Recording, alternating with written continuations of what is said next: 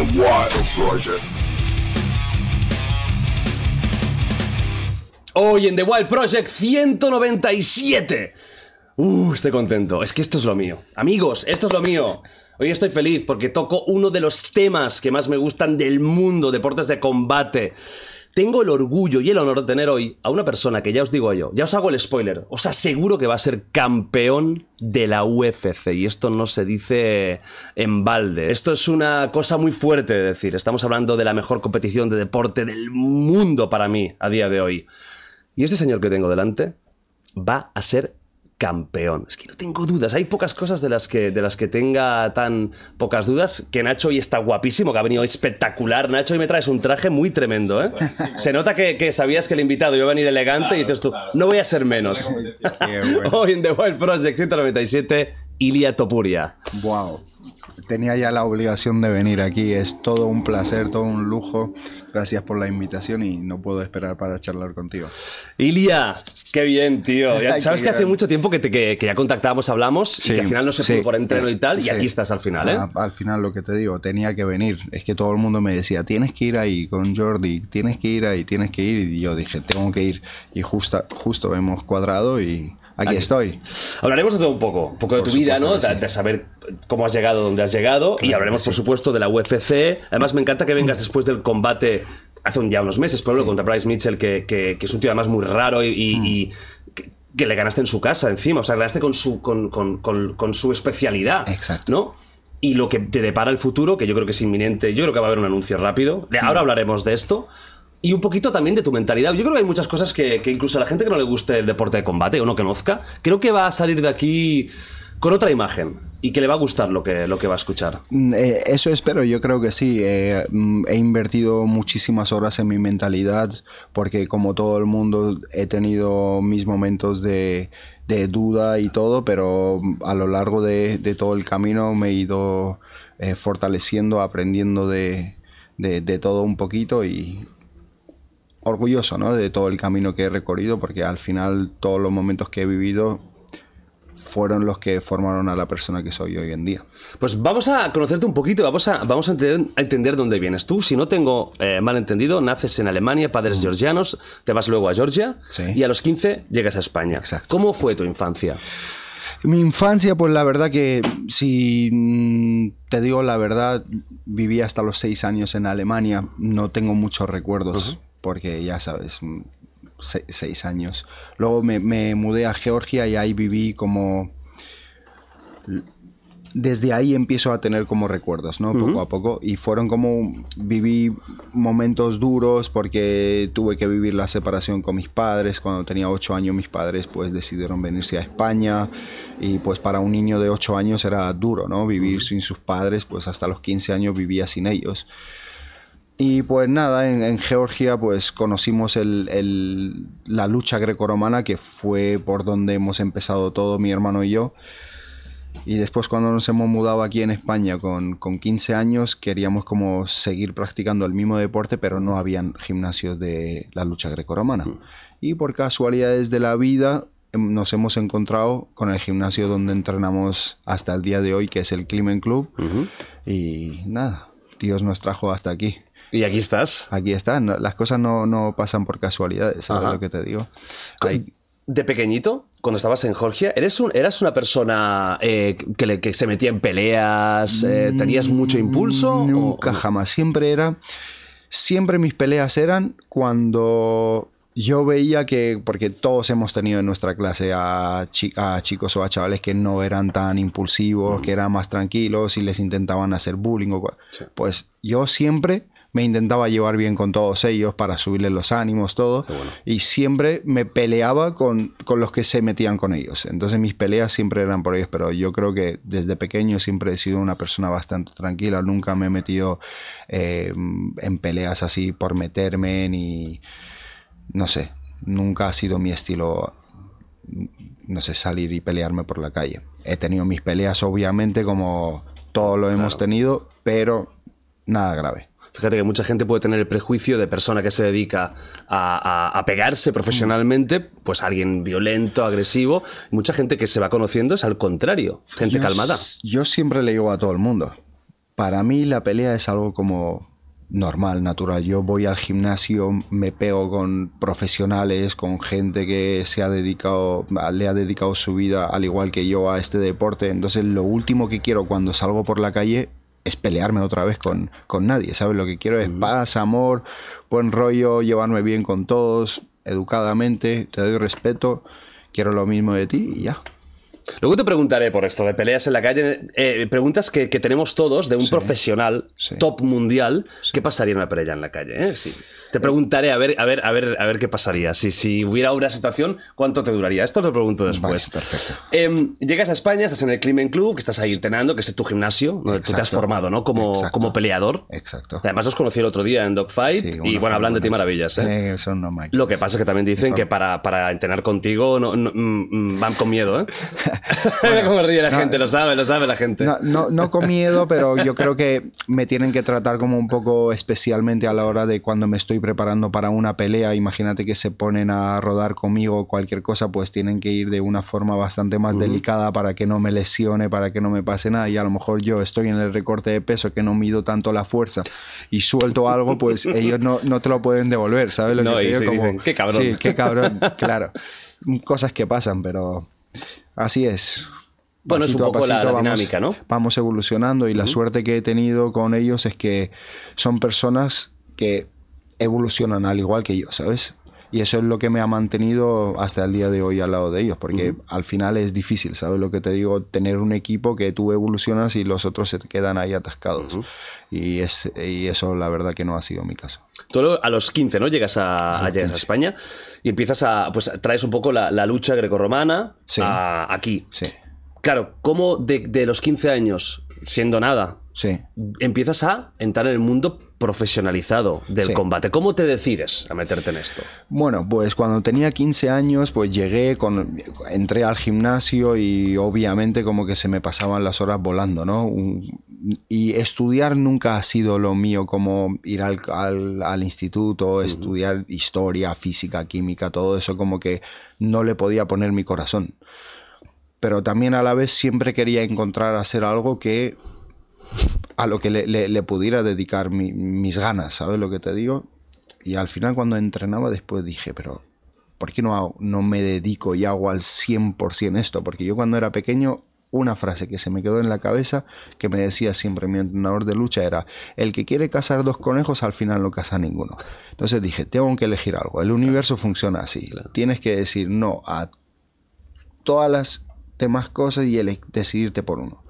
Y fue lo que hice, me decidí por el deporte y hasta el día de hoy, lo que te digo, le entregué mi vida. Mm, me sacrifiqué muchísimas cosas, pero a la vez todo ha valido la pena. Pero en ese momento, a nivel laboral no había mucha salida, porque imagínate, si ahora aún es difícil ser peleador en España, es muy complicado dedicarte solo a ello en ese momento tú veías una salida profesional? ¿Ya pensabas en UFC o lo veías demasiado lejos? No, yo pensaba y estaba segurísimo que, que, iba a pelear en la UFC. Yo a la gente le decía, digo, yo no es que sé que voy a pelear en la UFC, mi objetivo no es llegar a la UFC, porque yo sé que voy a llegar, mi objetivo es ser el mejor, ser el campeón de la UFC, porque para mí no, no fue una celebración, ah, llegué a la UFC, vamos, a...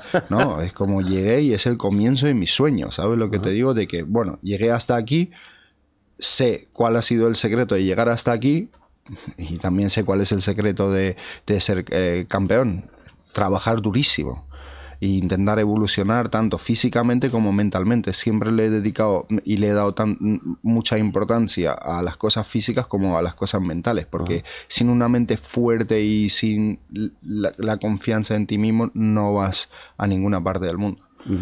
¿Cómo fue tu primer combate profesional? No en la UFC, que hablaremos de él. El primer combate que ya era profesional, ¿cómo estabas de nervios? ¿Cómo, cómo Súper nervioso, súper nervioso, como que no quería ni subir, dudaba, yo decía, ¿qué coño hago aquí?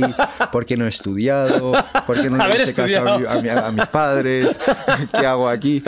Y encima subo, eh, lo derribo, lo finalizo y me dice, no, no, no tocó Y dije, pero ¿cómo? Pero si ya lo, lo Ya acabé. está. Y, pero peleaba en casa del, del, del chico, que el evento lo habían organizado ellos. Y cuando yo tenía 15 años se hacían un poco las sí, cosas bueno, eran un poco ¿no? así. Eh, caseras. Sí, y justo mis entrenadores Agustín y Jorge dijeron, ah, no, tocó, vale, de nuevo. Y me, me hicieron finalizarlo de nuevo. Y era, yo era un niño que tenía 15 años y el tío era un tío con barba que se notaba que se había afeitado para ese día. Eh, Sí, venía preparado para, que le levantaran la mano, pero no, eh, no tuvo suerte ese día. ¿Ese primer combate fue MMA o fue lucha? MMA, MMA. Ya fue MMA desde el primer Yo competía en Georgia mm, a nivel nacional bien en, en la lucha grecorromana, por lo que ya estaba bastante familiarizado con las competiciones y todo.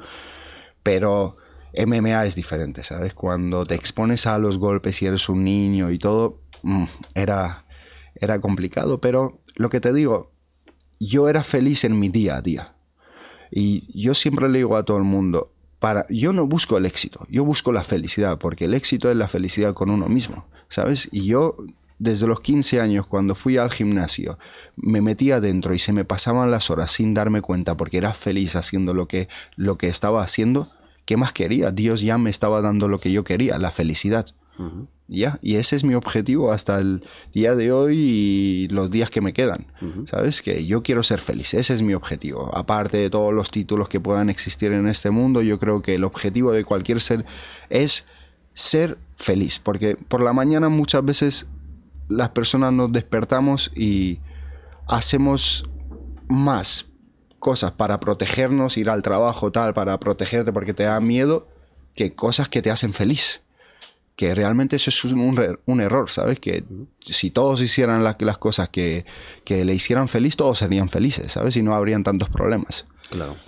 Somos privilegiados que podemos eh, dedicarnos ¿no? Eh, a, a lo que nos gusta, a lo que nos hace felices y por eso estamos aquí y estamos dedicándole horas y horas. Por supuesto que sí. Y yo siempre le digo, cuando uno se da cuenta que es lo que quiere hacer hasta el resto de sus días, pues tiene suerte porque no va a trabajar ni un día en, en su vida. Yo no siento que trabajo. Tú no sientes que trabajas. Yo no siento que trabajo. Obviamente es algo súper sacrificado, pero lo he elegido yo. Es lo que me hace feliz. Tiene sus partes difíciles, que es, son los recortes de peso y todo, que mucha gente... Sí, te preguntaré No, sí. porque son muy duros. Sí, son muy duros y el momento de la pelea, que estás en el vestuario, en los backstage, que tienes que salir y te cuentan, no, en cinco minutos sales y tienes toda la arena ahí, pero gritando y tienes que salir delante de miles de personas porque no es lo mismo cantar en el baño de tu casa que cantar delante de miles de personas, ¿sabes? Eh, La película cambia completamente. Muchas veces tú puedes estar en un, en un sitio con un montón de gente y te pasan el micrófono para mm, decir cualquier cosa y te pones nervioso, ¿sabes lo que te digo? Imagínate meterte a pelear con un tío que se ha preparado durante meses y ha, estudiado todas tus debilidades y tienes que meterte a pelear y todo el mundo espera lo mejor de ti. Es como que te ven como algo invencible. Te tienes que preparar mentalmente, mentalmente súper fuerte. Pero lo que te digo, yo siempre he confiado en Dios. El miedo como que no, para mí no es de Dios, ¿sabes? Cada vez que, que el miedo como que intenta apoderarse de mí, yo digo, no, no, esto no es de Dios, ¿sabes lo que te digo? El miedo es una ilusión, yo dejo que el miedo me atraviese. No tengo, el, el- como dicen, el, el miedo es mi mejor amigo, es lo que me ayuda a alcanzar el mayor potencial que duerme dentro de mí. Entonces, ¿por qué ¿cómo verlo como un enemigo? Esos minutos antes de, de- de salir, cuando hay esa presión, ¿tú ahí cómo estás mentalmente y, y- y cómo lo llevas? Mira, estoy mentalmente súper confiado. Es, en ese ¿Sí? momento, sí, súper confiado. No hay ni una duda que viva dentro de mí. Yo sé que voy a ganar. Sé que Lo me- sabes, que lo vas a sé- ganar. Sé que voy a ganar porque me he dejado la vida. Sé que me merezco ganar. Por eso es que en los, en los entrenamientos doy lo máximo de mí. ¿Sabes lo que te digo? Porque quiero llegar ahí y no pensar, ahí podía haber hecho más. Porque yo he visto en otros que les, les ves el arrepentimiento de, guau, podía haber hecho más, porque no he hecho, porque no he ido a correr. No, yo no. Yo lo que te digo, yo por la mañana me levanto, tengo una rutina y no es, ay, hoy estoy cansado. No, no. Esto es lo que tengo que hacer, lo voy a hacer. Quiera o no quiera hacerlo. Me toca y ya. Claro. Ya está. Y nunca te viene la duda a pensar, guau, es que el otro es muy bueno también, y si me sorprende. No, porque lo que te digo es, yo estoy viviendo mi sueño estoy en el sitio donde soñaba estar. Entonces confío en Dios. Si me toca aprender ese día, también lo veré como que me ha pasado porque me tenía que pasar y ya. La, vida me está, me, está me, está preparando algo que ahora mismo no lo estoy viendo, ¿sabes? No me precipito nunca en, ante ningún pensamiento que se me pasa por la cabeza. Yo nunca dejo estacionar ningún, ningún pensamiento negativo dentro de mi, de mi cabeza. Es, yo siempre pienso positivamente, ¿sabes lo que te digo? Porque si no, de, qué hay de esta vida? ¿Sabes lo es que como que tú mismo no te quieres sabotear. Exacto. Que es lo que pasa con mucha gente, ¿no? Que mucha gente se autosabotea, que a lo mejor sin querer, claro, ¿no? Exactamente. Tú eres el dueño de tus sentimientos. pensamientos negativos sentimientos negativos, pensamientos positivos, sentimientos positivos, así es como funciona, así de simple. Me levanto por la mañana y no pienso en las cosas que no tengo, las cosas que no puedo hacer, que me gustarían hacer y no y tal, y, me, maldigo, ¿sabes lo que te digo? No, pienso, ¿qué puedo hacer? ¿Qué está en mis manos? ¿Qué es lo que Dios me ha regalado esta mañana? La vida, ¿no? Me ha dado dos manos, dos piernas, salgo y consigo lo que me merezco tener, ya. ¿Nervios tienes por eso? Cuando estás ahí eh, minutos antes de salir? ¿Está ahí nervios siempre. Cosquilleo, sí, sí, nervios. Hay muchísimos nervios. Muchísimos. A ver, estás nervioso, pero súper confiado. A ver, el nervio es algo natural, ¿sabes lo que te digo? El miedo eh, vive dentro de todos, pero lo que te digo, depende cómo tú manejes el, el miedo. ¿Cómo gestionas, no? Cómo gestionas el, miedo. Es, ¿Lo aprovechas a tu favor? O lo ves como un enemigo y te hace pequeño. ¿Duermes esa noche? ¿La noche anterior? Duermo perfectamente. como un bebé. Sí, de hecho, como yo tengo la tradición de, por ejemplo, el, viernes es el pesaje, ¿no? El jueves yo tomo eh, mi, vino. ¡Ay, puñetero! Todo el mundo, como que el, jueves es, eh, como, como te digo, es la peor noche para todos los luchadores, porque el viernes es el pesaje, todos duermen súper deshidratados, con muchos nervios, todo. Yo tomo mi vinito, duermo como un pajarito, me levanto al día siguiente, doy el peso y ya, me preparo para, para la pelea. Y tengo tanta confianza de que lo hemos estudiado tanto y tengo tanta confianza en mí, en todo mi equipo, en todo lo que hemos hecho y en todo lo que hemos preparado que, que ya lo único que me queda es no perder el foco, mantenerme concentrado, no salirme del game plan, de la estrategia que tenemos para la pelea y la, la victoria es asegurada porque yo ya me siento, yo cuando camino dentro de la arena voy con mi traje, yo ya me siento victorioso porque he hecho lo que tenía que hacer y aquí estoy, ¿sabes lo que te digo? Y voy a salir a pelear por mis sueños. Claro, para la gente que no lo sepa, este señor está embatido. este aún no ha perdido, pues que no tan solo no has perdido, que ahora hablaremos ¿eh? de más trayectoria, tus combates y tal.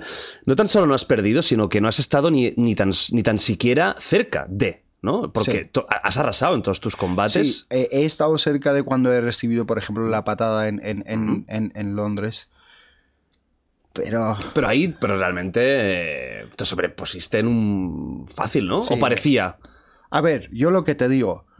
Mucha gente puede pensar como que yo perdí el conocimiento, pero en ningún segundo yo perdí el conocimiento. Yo estaba, recibí un golpe, es como que de repente estás y imagínate que estás parado y, no te lo esperas y vienen y te empujan por detrás.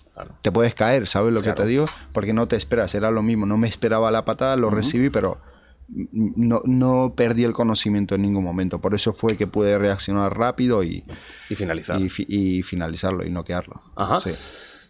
Em, ¿Tú cuando tienes un combate? Porque estábamos hablando del tema de justo antes del, combate, los minutos. Eh, la gente se imagina que entrenáis muy duro, esto es evidente, pero tú también a nivel de estrategia ves vídeos de tu rival, ¿hay mucha teoría? Muchísimo. O sea, yo me baso muchísimo en la teoría, por ejemplo, yo cuando estudio a mis rivales, lo, estudio, por ejemplo, de esta forma, ¿no? En muchísimos escenarios, o sea, yo me imagino en muchísimos escenarios. Por ejemplo, si el otro está cansado, ¿Cómo me preparo yo? ¿Qué tipo de cosas tengo que preparar? ¿Por, ¿por qué dicen cuando tú vas al gimnasio? La técnica es súper importante. Repite la técnica, la técnica, porque cuando tú estás cansado, porque estás tu mente ya no funciona y haces lo que tu cuerpo tiene memorizado. ¿Sabes? Y si tú haces muchas veces la técnica y la repites muchas veces, sin pensar, te salen eh, las técnicas. El, movimiento es natural en tu cuerpo. Entonces yo me fijo, ¿cuáles son los movimientos naturales que tiene este tío? Porque cuando se canse es lo que me va a hacer. Entonces preparo todo en contra de eso. Digo, bueno, cuando se cansa lo que hace es que va por el derribo todo el tiempo. Entonces preparo todo. En cuanto le, vemos ya que baja el ritmo, que se empieza a cansar, ahí es cuando recibo la señal. Atento al derribo Atento al derribo que viene, atento al derribo. Obviamente, siempre despierto con las manos porque te pueden fintar y subirte arriba, pero sé lo que viene y tengo todo preparado ahí, ¿sabes? Para ese momento. Es como hacerlo pequeño, poco a poco en la pelea. Lento es el camino más rápido que hay, por lo que yo siempre me mantengo súper paciente en la pelea, porque sé que la finalización va a venir. Yo no busco la finalización, solamente busco debilitarlo mentalmente, hacerlo dudar todo el tiempo, porque una vez le haga dudar en cualquier situación, las dudas se multiplican y las dudas te matan.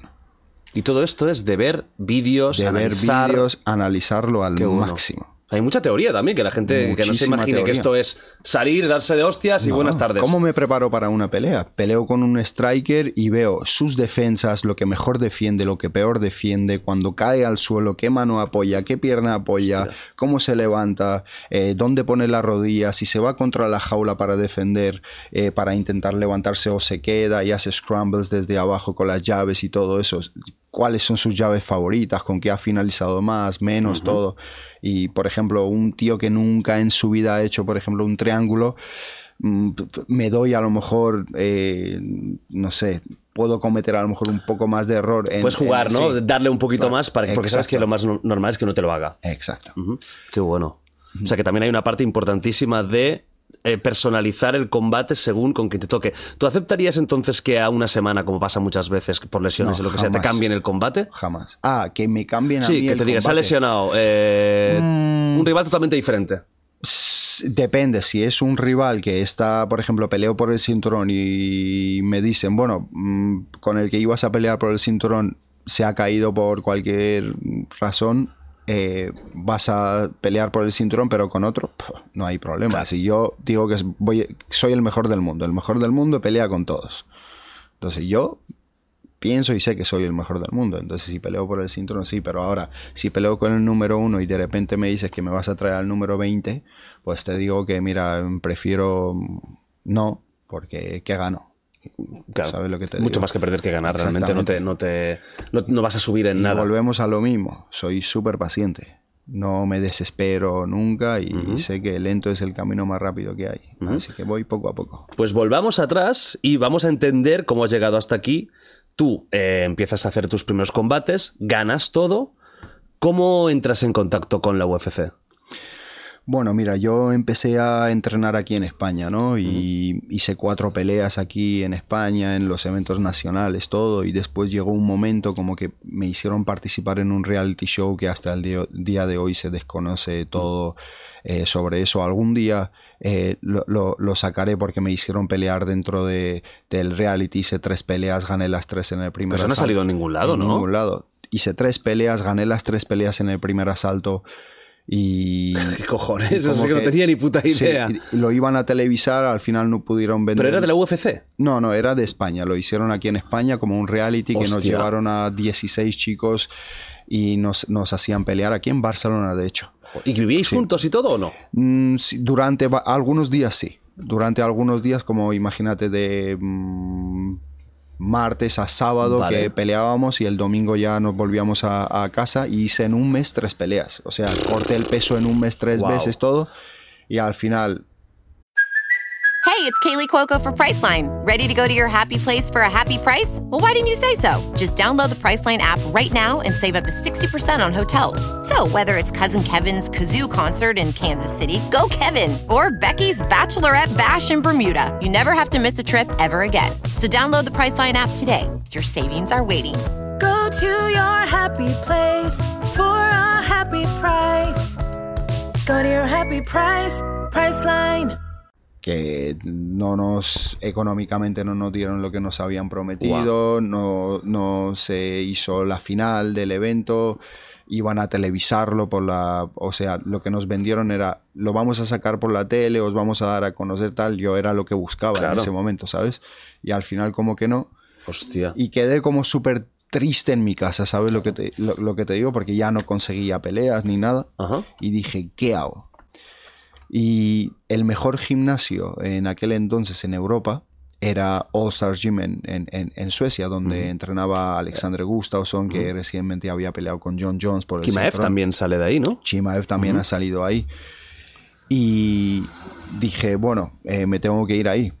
Pero en ese momento irme a mí, o sea, irme a Suecia para mí me suponía unos gastos eh, grandes, ¿sabes? Que yo, el que me conoce sabe que vengo de la nada.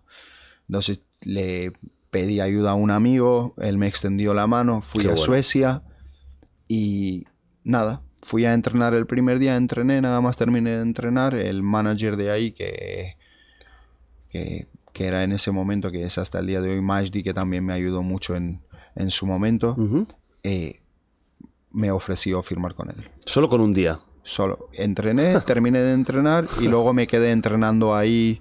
Eh, fui como tres o cuatro veces, hice tres campamentos ahí y me firmaron. Y desde ahí me empezaron a salir oportunidades. Peleé luego me llevaron a pelear en Finlandia, después me dieron la oportunidad de pelear por el cinturón en Cage Warriors.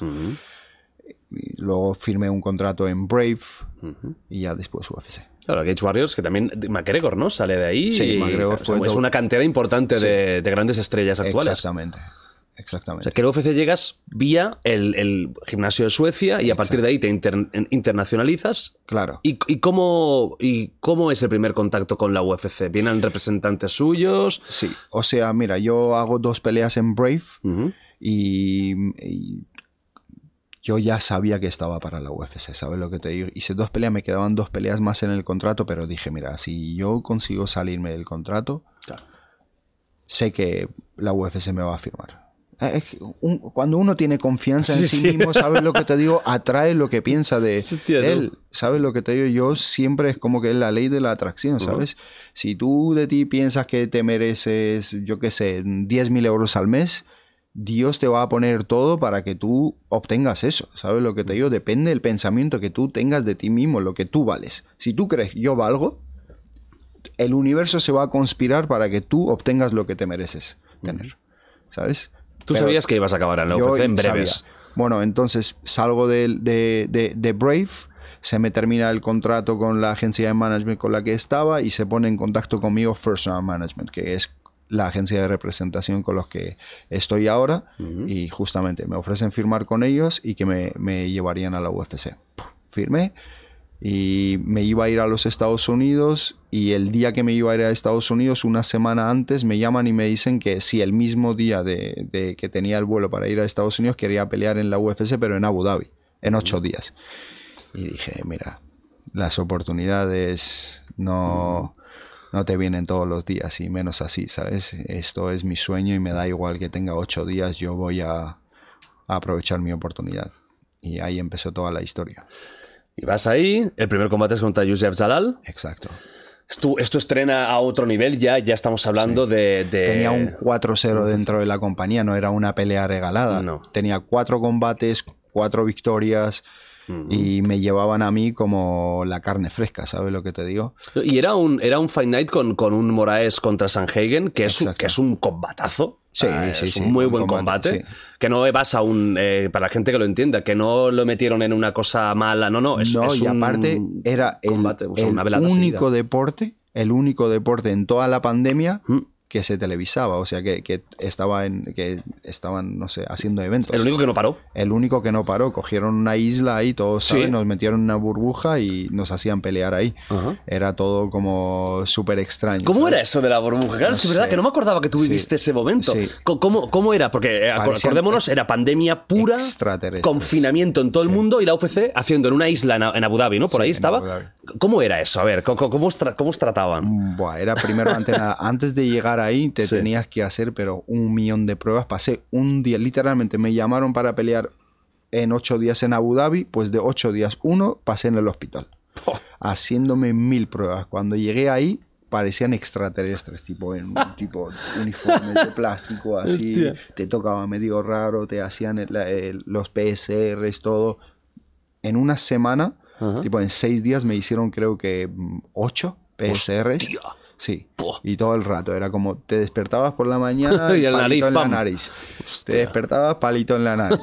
Sí. era Pero- peor esto que luchar, ¿eh? Sí, era, era un poco raro, luego sin público, sin nada, y normalmente es- estás acostumbrado a pelear con delante de todo el mundo, ¿sabes lo que te digo? Vamos, ah. La gente se vuelve súper loca y de repente, pues un silencio, en- habían como 20 personas en la sala, obviamente las cámaras y todo, pero parecía todo vacío, ¿sabes? Era un poco... Era extraño. raro luchar en un, en un, en un ambiente así. Era rarísimo. Rarísimo, Era ¿no? rarísimo, pero bueno, lo- era lo que había en ese momento. ¿Podíais tener eh, contacto cercano con vuestra gente? ¿Con, la- ¿Con entrenadores y tal? ¿O teníais que estar separados? Mira, eh, una vez entrabas en la habitación, por ejemplo, entraba yo, entré con mi entrenador en mi habitación y el otro, el otro se quedó en otra habitación y hasta que no nos dieran los resultados de, de la PSR, que tardaba, no sé, en 48 horas o algo así, no podíamos vernos.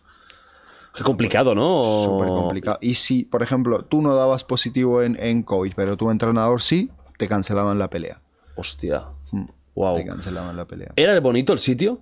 Súper bonito. Porque lo que veíamos era como muy, muy playero, ¿no? Era Sí, como era en- paradisíaco. Era súper, teníamos justo abajo la pista de Fórmula 1. Hostia. Debajo del- de, como que mirabas de la, de la habitación y tenías la pista, pasaban ahí todos los coches, estaba súper guapo, sí. Sí. Bueno, creo que ahí eh, me acuerdo del. No sé si fue ahí, en la de Sanja contra. Por Fue- Sí, fue así, ¿verdad? Que, que- que estaban ahí en la playa. Que parecía que estaban en la playita con las camisas No, y es todo. que hab- había playa, ¿sabes? O sea, hay playa ahí, nosotros también fuimos a la playa de ahí, súper bonito todo. Ujú.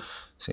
Y luego como- a, a- a darte hostias ahí. eh, eh, a, a darlo todo. Era buenísimo porque es como que sentía bastante privilegio, que todo el mundo, era como justo el momento de que te controlaban hasta el supermercado que ibas, Mm. que de la, tipo no podías ir creo que a tres kilómetros de tu casa o algo así, y yo estaba en Abu Dhabi en una playa tomándome un coco, ¿sabes lo que Qué te digo antes de la pelea? La vida dura del luchador, Lo, eh, me lo- en del coco no es verdad, ¿eh? porque estaba cortando el peso, era solo una expresión. No, un coco con agua, un coco con agua. Con agüita, ¿eh? Eso, y ya eso. está. Lo vacié y agua. Eh, Exacto, solo había agua. Primer combate UFC. Sí. Ahí entiendo que el nivel de presión es otro, ¿no? Yo supongo que tú mismo estabas pensando. O no, o. No, no, te lo prometo que No, no. o sea- para, para mí era como lo que te digo, era algo normal. Yo sabía que iba a llegar. incluso Yo- el primer combate de UFC. el, el primer combate yo sabía que pertenecía a, a ese grupo de, de gente, ¿sabes lo que te digo? Como la vida. El león está con los leones, la cebra está con las cebras. Pues yo lo mismo, estaba con los mejores porque soy el mejor. Qué bueno. Y. y cómo- en tan poco, o sea, en tan pocos días, ¿cómo planeaste el, el combate? ¿Te sorprendió, Zalal? Eh, me sorprendió al nivel de aguante porque le, le tiré, no sé, ocho sumisiones o algo así y la verdad que resistió mucho. Pero yo venía de pasar coronavirus, de estar mal, que la verdad que no me gusta hablar de esto porque como que se me hace como una excusa y a mí nunca me gusta poner excusas. Un Pero la realidad a veces Un ganador no le hace falta excusas, ¿sabes? Yo gané. Pero Sí. la realidad fue que, que estaba bastante malo. Aparte, luego, lo, lo peor fue que los combates los cuadraban con el horario americano. Entonces yo peleé con el horario de ella a las 4 de la mañana. Me desperté a la 1, me bajé, me llevaron a, a la arena, calenté, imagínate lo que es calentarte para, para pelear en la UFC a las mm, 3 de la mañana. Surrealista. ¿no? Sí, es como, tío, estoy durmiendo. ¿Por qué, me están haciendo esto? tío? Tenía el coco con Sí, agua, ¿eh? Claro, tío. de- déjeme que le pegue en un horario Normal, ¿no? normal. Cristiano, por sí, favor. cristiano, por favor. Hostia. Algo así. Fue un poco raro, Ajá. pero bueno, eh, lo que digo, todo valió la pena. No me arrepiento de nada. Cuando, cuando ganas, por lo, por lo que se, se vio, y, y tú mismo dices, ¿no? ¿no? No estuviste todo contento con, con- quizás con la performance, de lo que podrías haber dado. Claro, porque yo sentía como que llegué a los puntos con un chaval que si de verdad tengo una preparación... Finalizas. en- en- no me aguanta un asalto, con todo el respeto del mundo, ¿sabes lo que te digo? Pero no me aguanta, es como niveles y niveles, es la, es la realidad. Ujú. ¿Sabes lo que te digo? Pero bueno, salí de la- del combate, Dana vino a felicitarme, eh, porque también me dio la oportunidad de mostrarme durante tres rounds, ¿sabes lo que te digo? claro. Que no estaba preparado, pero bueno. Uy, al final, mira, la, la cosa termina bien. Dana White, eh, tú has tenido bastante trato con él. Sí, me fui a Las Vegas a reunirme con él. Obviamente nada personal, todo de un trato profesional. Pero ya, ya llegaremos a ese punto también. ¿Qué tal es en persona? Súper majo. Cuando fui a Las Vegas a reunirme con, con él, que me llevaron, mm, yo pensé que iba a ser mucho más serio. Entré y lo primero fue porque fui con mi manager Malky y le dijo, ay, qué zapatillas más chulas llevas tal, porque llevaba unas zapatillas de Nike así, súper chulas. Y dijo, bueno, eh, pasad, eh, os voy a mostrar mi, mi, mi vestidor. Y nos metió en su vestidor donde tenía, no sé, dos mil pares de zapatillas. Y dijo, no, es que no me he puesto ninguna de estas, creo que nunca.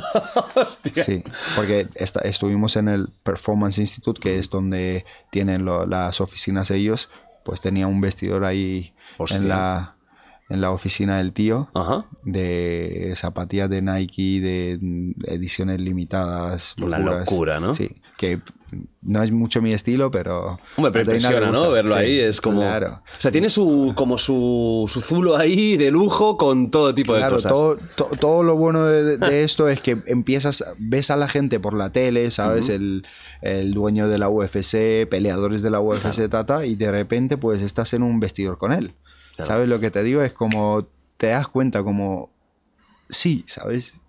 Sí, que tú lo has conseguido. Exactamente, sí, ¿sabes? Estoy aquí, no casualidad no es. No, no, estás ahí, estás claro. con, con- con lo más grande. Exactamente. Yo no conozco a muchos que Deina los haya metido en su vestidor. ¿Sabes lo que te digo? Yo ¿Por, qué, ¿Por qué te llamó? ¿Qué crees que...? O sea, supongo que hubiera un tema... eh, ¿Fue el tema ese que, se, que, que, que, que- que luego eh, luchaste en, en ligero? Sí. Vale. sí. O sea, ¿qué, qué- ¿cuál era el motivo real de que te hiciera venir, además de conocerte? Sí, a ver, el motivo realmente fue como que me querían preguntar que qué había pasado con el, con el recorte y todo, y después como que me dijeron, mira, nosotros confiamos que vas a ser el campeón, ta, ta, ta, y entonces como que para que no estés inactivo si te cuesta dar el peso y todo, porque después también lo que hicieron es que me pusieron al nutricionista de Performance Institute para que tuvieran más control sobre mi peso y, y todo eso. Y me dieron como la oportunidad, me dijeron, mira, si tú en algún momento te notas que quieres pelear y te parece demasiado cortar, pues también puedes pelear en, en 70 kilos, ¿sabes lo que te digo? Y yo dije, bueno, pues si es así, pues darme una pelea en 70. Se lo dijiste tú. Sí, ellos me lo dijeron y dije, darme una pelea. Y me, y me han traído un caballo los cabrones. Sí, sí, sí, y ganas. Claro, Y ganas. Obviamente. Pero bueno, ha, ha sido una buena experiencia, ¿sabes? También sé que puedo pelear en un peso, en el otro también puedo noquearte. Entonces, ¿Tú crees que va a ser tu futuro? eh, 70, Sí. sí. sin duda. En no, unos no- años- No, va a ser un peso, yo creo que donde voy a estar eh, compitiendo frecuentemente, sino haciendo peleas grandes. Es que es el, es el. Yo creo que a nivel de, de- de- de- de Deportividad. talento es el mejor. Sí. Es el que está más petado de superclase y Exacto. los cinco primeros son una locura. Sí, son una locura. Por eso te digo que yo el día de mañana seguro que pelearé a lo mejor con los cinco primeros. Yo te veo intentando el doble. El doble. No, seguro. Seguro, ¿eh? Seguro, 100%. O sea, es que lo tienes tan claro que es, es, 100%. es una pasada, ¿eh? Sí, 100%. Bueno, hablas con, con, con Dana. Em, ¿Notaste que él, además de para decírtelo del recorte, te tiene como una preferencia, en el sentido de que él huele? Pero eso al final es un businessman, ¿no? Eh, Dana White 100%. sabe lo, sabe lo que hace y lo que no hace. 100%. ¿Crees que, que, que contigo ha visto una oportunidad de un nuevo personaje importante de- en, en la UFC? Ya no tan solo como luchador, sino incluso como figura, ¿eh? Pública. 100%. Si no, no te llevan. ¿Para qué? ¿Por qué estaba ahí? ¿Para qué me llevaron y me querían dar consejos? Yo no le doy consejos a gente que no me interesa. ¿Sabes? Le doy consejos a alguien que le veo, no sé, importante, le veo un futuro, le veo, le veo algo especial. Claro. ¿Sabes lo que te digo? Si no, yo muchas veces me puedes decir de, de esto, esto no es naranja, esto es, mm, yo qué sé, rojo. Y yo sé que es naranja y tampoco voy a perder mi tiempo demostrándote que es naranja, ni pierdo mi energía, ni nada, ¿sabes? Lo que te sabes y ya está. Yo sé lo que es y ya está, tú créete lo que quieras. Ajá. ¿Has hablado más con él, así en nivel eh, personal cercano o de momento no? No, así a nivel personal cercano no. Yo, ellos tienen mucha experiencia, intentan como mantener yo creo que una distancia con los peleadores y todo. Claro. Es como nosotros, yo en mi trabajo con la gente que, que trabajo, intento como mantener una distancia de, de profesionalidad, ¿sabes lo que te digo? De, no todo es de color de rosas, ¿no? Claro. En un combate ya profesional a vuestro nivel, donde recibís, donde dais, Y esto la gente que no ha luchado nunca se pregunta, ¿no? O la gente que solo se ha peleado en la calle y lo que duele en las cosas. ¿Sentís dolor dentro de un combate? No. Es, que es alucinante esto, ¿eh? No, A ti te dan en la cara Sí. un sopapo Sí. y no te duele. no. No, yo no lo, no, lo, no, no lo sentí, mis compañeros también que, que, que han peleado muchísimo, que también hablamos, ¿no? No, no, no sientes en ese momento. Pero también te digo una cosa, yo personalmente es como mm, cuando noto que tengo un corte o algo, es como, a ver, primero ante nada, soy yo, mi, mi persona, Claro. ¿sabes? Mi estado físico Sí, y todo. sí, sí. Ante cualquier título, ante tal, yo no quiero demostrarle nada a nadie. Mm. Te lo prometo, no es mi objetivo nunca. Es tipo. No quieres yo- morir ahí como un mártir. No, ¿Qué va? ¿Qué va? qué va? Yo, ¿sabes? Más que en, re- en- en dar, muchas veces me concentro en, en- no no, recibir. recibir. ¿Sabes? Como un- una película que vi una vez que era como un tío súper cortado por todos lados y lo llevan y le dicen, mira jefe, te hemos traído a uno porque estaban como armando un grupo para atracar a otro y dice, mira, este pues se, se podría unir a nuestro equipo y estaba como con un montón de cicatrices y dice, no, no, dice, sáquenlo de aquí, dice, pero ¿por qué? Dice, míralo cómo está, dice, no, no, tráiganme el que se lo ha hecho todo eso. Mejor que el que va recibiendo, ¿no? Exactamente. Eso, eso es evidente. Exactamente. Pero, pero, no- pero aun cuando os dan, no hay dolor. No es No un momento que a lo mejor una persona normal, a mí, cualquiera persona, le dan una hostia y aunque chicas para adelante, vosotros no notáis eso, ¿no? Mm. Es curioso, ¿eh? es como te digo, Eh, Eso es lo entrena. O sea, se puede, se puede entrenar el, el dolor. es no, un tema mental. no, no, Porque eso eso- lo hablaba también con César Alonso, Sí. que participó en el dogfight y me contaba: es que yo por la calle me pegan una hostia y no porque sea Superman, es que no la noto. Pero aunque me lo hagan con fuerza, no es un. Y eso. y- Puede ser, puede, a ver, mm, sí, por la calle también, es que si ya te pones y es como, vale, vamos a pelear, es como, sí. me ¿Qué dirías que es lo que hace que no tengáis La adrenalina. adrenalina? La adrenalina y el no perder el foco, ¿sabes lo que te digo? Puede ser que me duela, pero no pienso que me duele. Me, me- me da igual. El miedo no te salva de la, de la muerte, ¿sabes? Y en combate estáis en ese, en ese mood. Exactamente. Yo estoy en el mood de que no hay miedo. El miedo no me salva de la muerte, no me ayuda en nada, ¿sabes lo que te digo? Por lo que me olvido del miedo de, ay, recibí dolor. No hay dolor. Claro, fíjate que en un combate eh, oficial, de, de lo que sea, es muy complicado ver que un golpe el otro lo recibe con cara de dolor, ¿no? Lo recibe, en todo caso, puedes quedarte Sí, mucha- atontado. muchas veces yo creo que las caras y los gestos que ponen lo- los peleadores es más por el cansancio que por el dolor, ¿sabes? Es el cansancio, estoy jodido aquí, me están no metiendo puedo una más ya. paliza, que termine ya, ¿eh? sáquenme de aquí. Luego tienes a un Nate Díaz que el cabrón te aguanta eh, y cada vez eh, se pone más fuerte. O sea, Claro, pero es para mí, eh, la verdad que Nate Díaz nunca ha sido un ejemplo de copiarle porque yo nunca quería que la gente me admirara porque aguanto mucha paliza. Sino porque Sí, das. sí, porque doy, ¿sabes lo que te digo? Pero que a mí me encanta. Sí, mola, Ver es divertido de Sí, es- súper es divertido porque es un tío que pone show, recibe una paliza y después, pues cuidado que igual te remonta la pelea. Sí, sí, es, es curioso. Sí. A nivel de cansancio, que ahora hablabas de- del cardio, ¿no? ¿Cansa tanto un combate? Porque son. Una persona de fuera que no entienda puede decir, coño, pero si estáis cinco minutos, tal. Y eso cansa tanto. muchísimo. Como no sepas administrarte mentalmente, no es físicamente. Nadie, ni yo, ni nadie en este mundo puede aguantar cinco minutos, ta, ta, ta, ta, yendo todo el rato. Si tú no te sabes administrar, no sabes en qué momento poner la potencia, en qué momentos pues darte el descanso de, bueno, no todo el rato voy a estar con las manos súper tensas aquí, ¿sabes? A veces tengo que jugar con mis manos, mover el cuerpo y relajar el cuerpo, ¿sabes? No todo el rato ir tenso, nadie puede aguantar eso. Es como te tienes que conocer muchísimo. Te tienes que conocer muchísimo. Por eso yo soy partidario de a la hora de cuando hacen los sparrings y todo. De eso de yo no hago sparrings fuertes, mm, no. Si tú no te pruebas eh, la batalla de verdad, ¿sabes lo que te digo? ¿Cómo quieres después entrar ahí y, y brillar? Es imposible, ¿sabes? Te tienes que conocer, porque yo en los entrenamientos me conozco muchísimo, ¿sabes? Me voy conociendo cada vez más. Es como que voy fuerte, sé dónde están mis límites, sé cuándo tengo que aflojar para eh, recuperar la energía, porque nunca quiero llegar a, eh, a sentirme con el depósito vacío, ¿sabes lo que te digo? Es como que me siento en reserva, recargo y porque muchas veces te notan cansado y te van a apretar. Entonces tú estás cansado, pero tienes que estar también preparado para defender, no tienes que desfondarte de todo. ¿Sabes? Es de, Es de tonto hacer eso. Claro. ¿Te consideras un estratega? Soy un estratega. A muerte. ¿Dirías que es tu mayor virtud? Sin duda. La cabeza y la estrategia. La, sí. cabeza, sí. Porque la, la- la cabeza lo que hace es cuando entro, no es el, el pegarte un golpe, no, es crear huecos, es como te provoco, ¿sabes lo que te digo? Yo te provoco lo- lo- los golpes que quiero que me tires, eh, hacia dónde quiero llevar la pelea, abrirte los ángulos, que, que- que es donde quiero conectarte los golpes, es todo mental, ¿sabes? Es como un partido de ajedrez que yo voy preparando, te voy engañando, te tiro un jab abajo, te tiro otro y el tercero es un jab abajo y una derecha arriba, ¿sabes? Para ponerte un ejemplo, es como vas trabajando, vas trabajando, vas trabajando y vas cambiando en el combate, pero lo que te digo, siempre sé cuál es mi objetivo, con qué golpe es la que quiero conectar, ¿sabes lo que te digo? No hay tanta improvisación.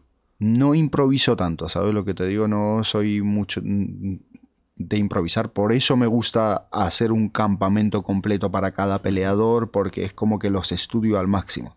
Si peleo con un striker, todo mi campamento es derribo, control en el suelo y obviamente movimiento de cabeza por si no consigo el derribo o cualquier cosa en algún momento del combate, también estar preparado, ¿no? Tener mi movimiento de cabeza siempre presente para no recibir golpes.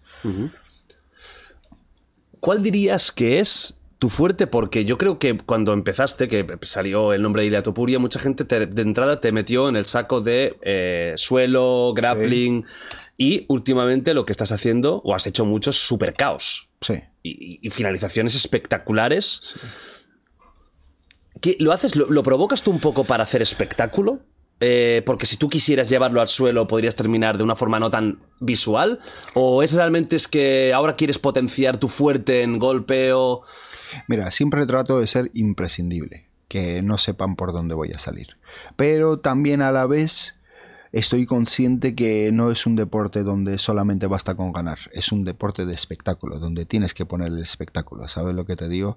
Si estás ahí, tienes que ser un buen producto, que a la gente le guste, ¿sabes lo que te digo? Yo cada vez que miro mis combates o hago sparrings y tal, yo miro y digo, a mí me gusta ver esto. Yo pagaría para ver esto iría a verlo y disfrutaría. Yo, de hecho, hasta cuando voy a ver un evento de, de MMA o voy a ver la UFC y lo veo, yo siempre veo cosas de desde la salida que uno hace hasta que termina la pelea.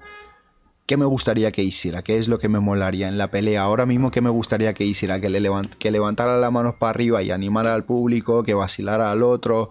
¿Sabes qué es lo que me, me molaría ver como espectador? Pues yo trato de introducir todo eso en mí. ¿Dirías que tu fuerte es el, es el grappling o es, es el golpeo? Sin, sin duda es el ah, siempre mi base, mi, mi- mi fortaleza es el suelo y el wrestling. la lucha. Pero he mejorado muchísimo, muchísimo en, en- en boxeo, por lo que ahora mismo no sé. Es que los dos, ¿sabes lo que te digo? Yo boxeando soy muy peligroso, en el suelo soy peligroso, tirando soy peligroso, soy peligroso. ¿Qué disfrutas más por eso tú? Boxeo, luchando. Boxeo. ¿Sí? Boxeo, Te, sí. te lo pasas mejor. Sí, me lo paso mejor. Que yendo ahí a la presión. Sí, Me pas- me, aparte, yo disfruto, luego me gusta verme más haciendo eso. Es como para mí es más, pero siempre voy a la estrategia. Si tienes que usar Sí, suelo, si lo vas a usar. que usar, sí. Yo lo que quiero es ganar, pero no quiero ganar a los puntos, ¿sabes? Lo que te digo, yo nunca pienso en los puntos, ¿sabes? Yo es como, para mí ganar es te maté.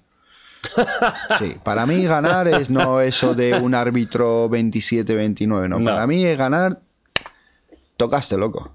Y se acabó. Te rendiste. Qué bueno. Te dormiste. ya, no hay más. Claro. ¿Sabes lo que te digo? No me hacen falta. Los jueces a comerse un bocata cuando yo peleo. Que ni miren. Que ni ¿eh? miren, que, no, que- que no, vay- que no, vayan no. al lavabo, que aprovechen para descansar. Por eso es como un coco. como un peso que tengo dentro de mí por la pelea que he llegado a los puntos, porque es como nunca quiero puntos. Yo no quiero, no es mi objetivo.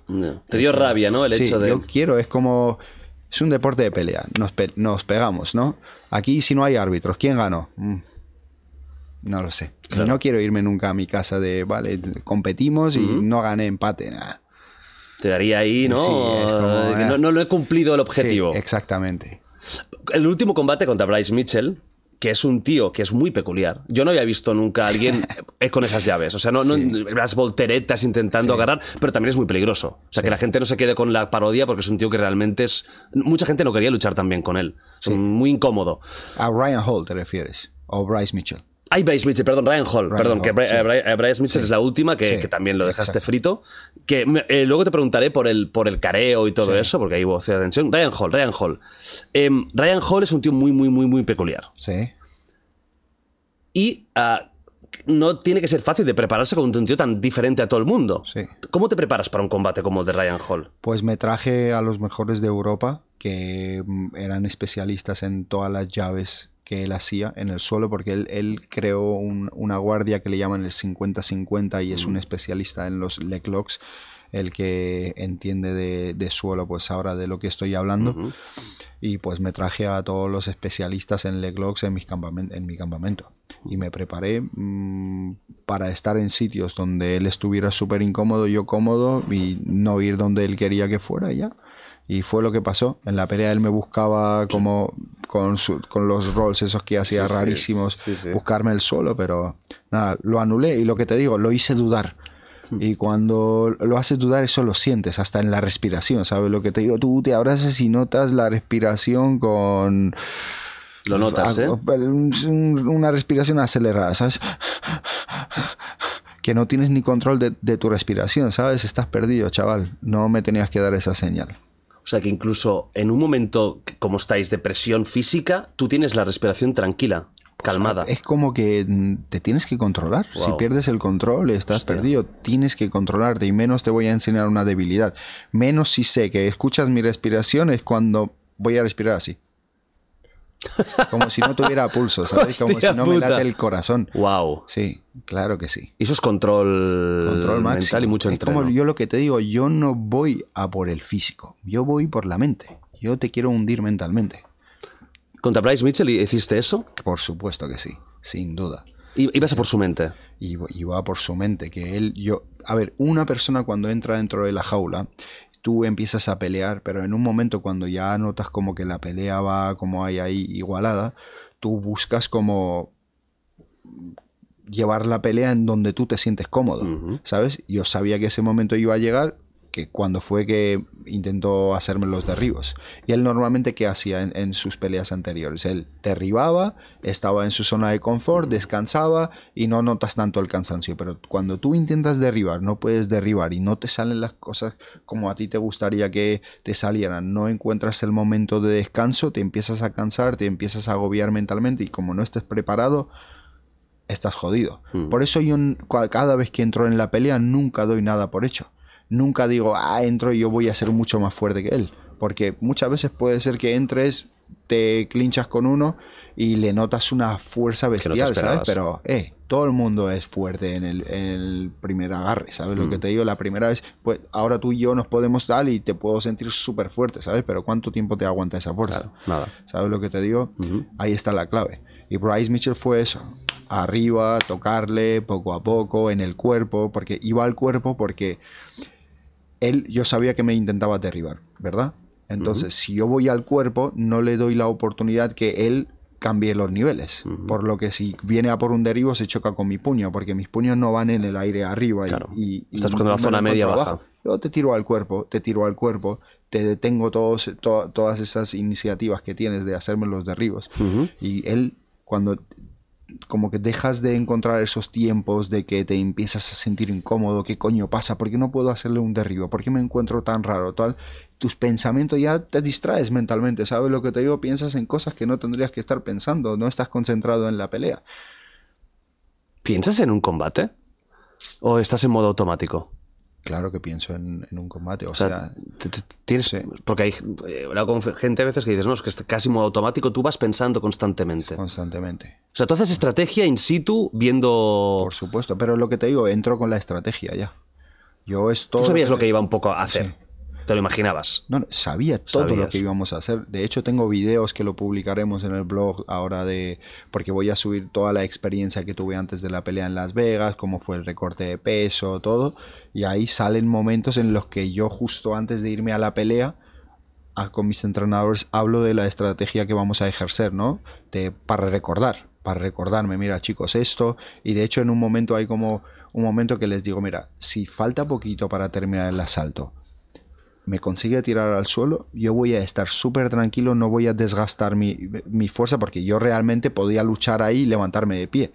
Pero, eh, ¿qué pasó? Me tiró y cuando uno te tira, gasta a tope de energía para que tú no te vuelvas a poner de pie, porque encima le conectaste un par de golpes. Entonces gastas un montón de energía, yo sé que queda poco, descanso, tú estás gastando, yo he empezado a descansar y en vez de descansar un minuto, que es el descanso, he descansado dos. ¿Sabes lo que te digo? Te he ganado Claro. en el descanso. Porque tienes la tranquilidad de estar en el suelo y no tener miedo. que Exacto, pero tú no sabes mis intenciones, no sabes que yo no voy a hacer nada. Tú estás esperando en cada momento un ataque, ah, que no se vuelva a poner de pie, gasto un montón de fuerza, cuando yo realmente estoy súper tranquilo, estoy descansando. Y, y nada, y eso. En el segundo asalto ya estaba perdido y... Tú entraste ya en el segundo asalto sabiendo que era el último. Sí, a ver, realmente, te digo la verdad, tampoco pensaba que me iba a derribar. ¿Te sorprendió? Me sorprendió, me derribó. No pensé que me iba a derribar, ¿sabes? Pero estaba en nuestra conversación de que si pasa, ¿sabes? Yo me pongo siempre en las peores, ¿sabes? Claro. Eh, so- soy un ser humano de carne y hueso. Y los otros también lo Y son. la gente es buena. Lucha- lucha- ahora empiezas a luchar contra gente muy top. Súper top. Pero lo que te digo, mi mentalidad es lo que marca la diferencia. Sí, la única forma que tienen para ganarme cualquiera de la división ahora mismo es un golpe de, de suerte de puff. Me tal, Como- Usman y Edwards, sí, ¿no? Es como, va, me apagaste. Porque no, no hay otra, es que no existe. No me van a ganar en nada. El tema de los careos, Sí. ¿no? Em, ¿Lo provocas un poquito? ¿Vas con mentalidad de ser desagradable para ellos, de vacilarles? Porque con, eh, con Mitchell tuviste tus más y menos. Porque y él no tiene pinta o no tiene fama, ¿no? De ser un tío de trash talk. De hecho, no creo no habla mucho. No, no- y no está te con sus creas, es como. Yo, Engaña sí, un poquito. Yo siempre me dejo llevar por las energías. Ajá. Tú puedes hacer daño mm, con la boca callada, ¿sabes lo que te digo? Con la mirada. Tú puedes estar callado, pero Claro. meterte con la gente. Y él es una persona que un poco engaña, ¿sabes lo que ¿Ah? te digo? Es como parece calladito, pero no es tan calladito, ¿sabes lo que te digo? Como que te intenta como transmitir una seguridad como a tope tal. Y yo era como en el pesaje, en, en el careo en la rueda de prensa, si yo no le decía nada, le digo, bueno, digo, si te ves como un príncipe, qué guapo has venido hoy. De rubito, ¿eh? Claro, digo, claros, digo, típica que- imagen americana. Claro, ¿eh? digo que digo, has venido hecho un príncipe. digo, qué guapo que estás. Y él mirándome todo serio, tal, y él, ¿qué te pasa? ¿Qué te pasa, loco? Claro, también es forma parte un poco ¿no? de vender, claro. Claro que sí. A ver, también, pero lo que te digo, es parte de vender, pero nos vamos a pegar, eh, llámalo como quieras, ¿sabes? No, no, no, nos vamos a intercambiar puñetazos. Sí, te voy a Entonces- intentar matarte ahí dentro. Sí, te voy a intentar reventar. A ver, eso da- dalo por hecho, ¿sabes lo que te digo? Si en algún momento dicen, bueno, vale, mm, valen piedras y me tiran una, pues te la meto, ¿sabes lo que te digo? Lo que sea, ¿eh? Coge un cuchillo, Claro, una pistola. nah. Eso ya no, ¿eh? Pero Eso- depende de dónde te metas, cuidado, ¿eh? Sí, sí, no, eso no, pero... Bueno, uno, que, uno con el que sí que a lo mejor habría alguna pistola o algún cuchillo. Paddy Pimblett. A ver, ¿qué pasa con Paddy? O sea, primero, ¿de dónde nace esa enemista? Que, que ya, ya son varios Sí. conatos. Em, ¿qué, qué pasa con él? Mira, él un día tuvo como un intercambio en Twitter, una discusión con un compañero mío Ajá. que también pelea en, en la UFC, que es Kuram. Ujú. Y él dijo, le, le puso como, ahora entiendo por qué, por qué los rusos bombardearon Georgia, porque, porque sois unos tontos. ¿Sabes? Y es como que en 2008 yo viví en Georgia, viví toda la situación esa de mierda de que fallecían padres de amigos, que venían pues niños de las ciudades donde más ataques ejercían todo y el susto de todos mis familiares, de todo. Entonces, como gastar una broma sobre algo como eso, no sé, me parece como inhumano. Es como ahora mismo la guerra entre Rusia y Ucrania y que uno ponga, ahora entiendo por qué los rusos le tiran bombas, porque los ucranianos son unos tontos, pero es para matarte, ¿sabes lo que te digo? Es para cogerte y reventarte. Da igual si eres un showman, lo que sea, esas cosas no. ¿Sabes lo que te digo? No. Hay límites, ¿no? Sí, hay límites como tipo, hay formas de ganar el dinero, ¿sabes lo que te digo? Ya. Y fue eso, y yo le puse como, bueno, si algún día te veo, de mi parte tendrás una respuesta. Y él como, ay, no vas a ser una mierda, tal cual. Vale, vale, tranquilo.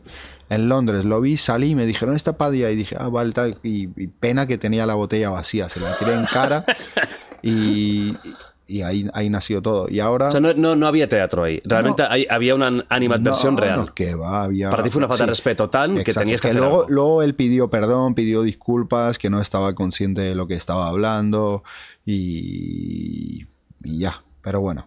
¿Te las crees?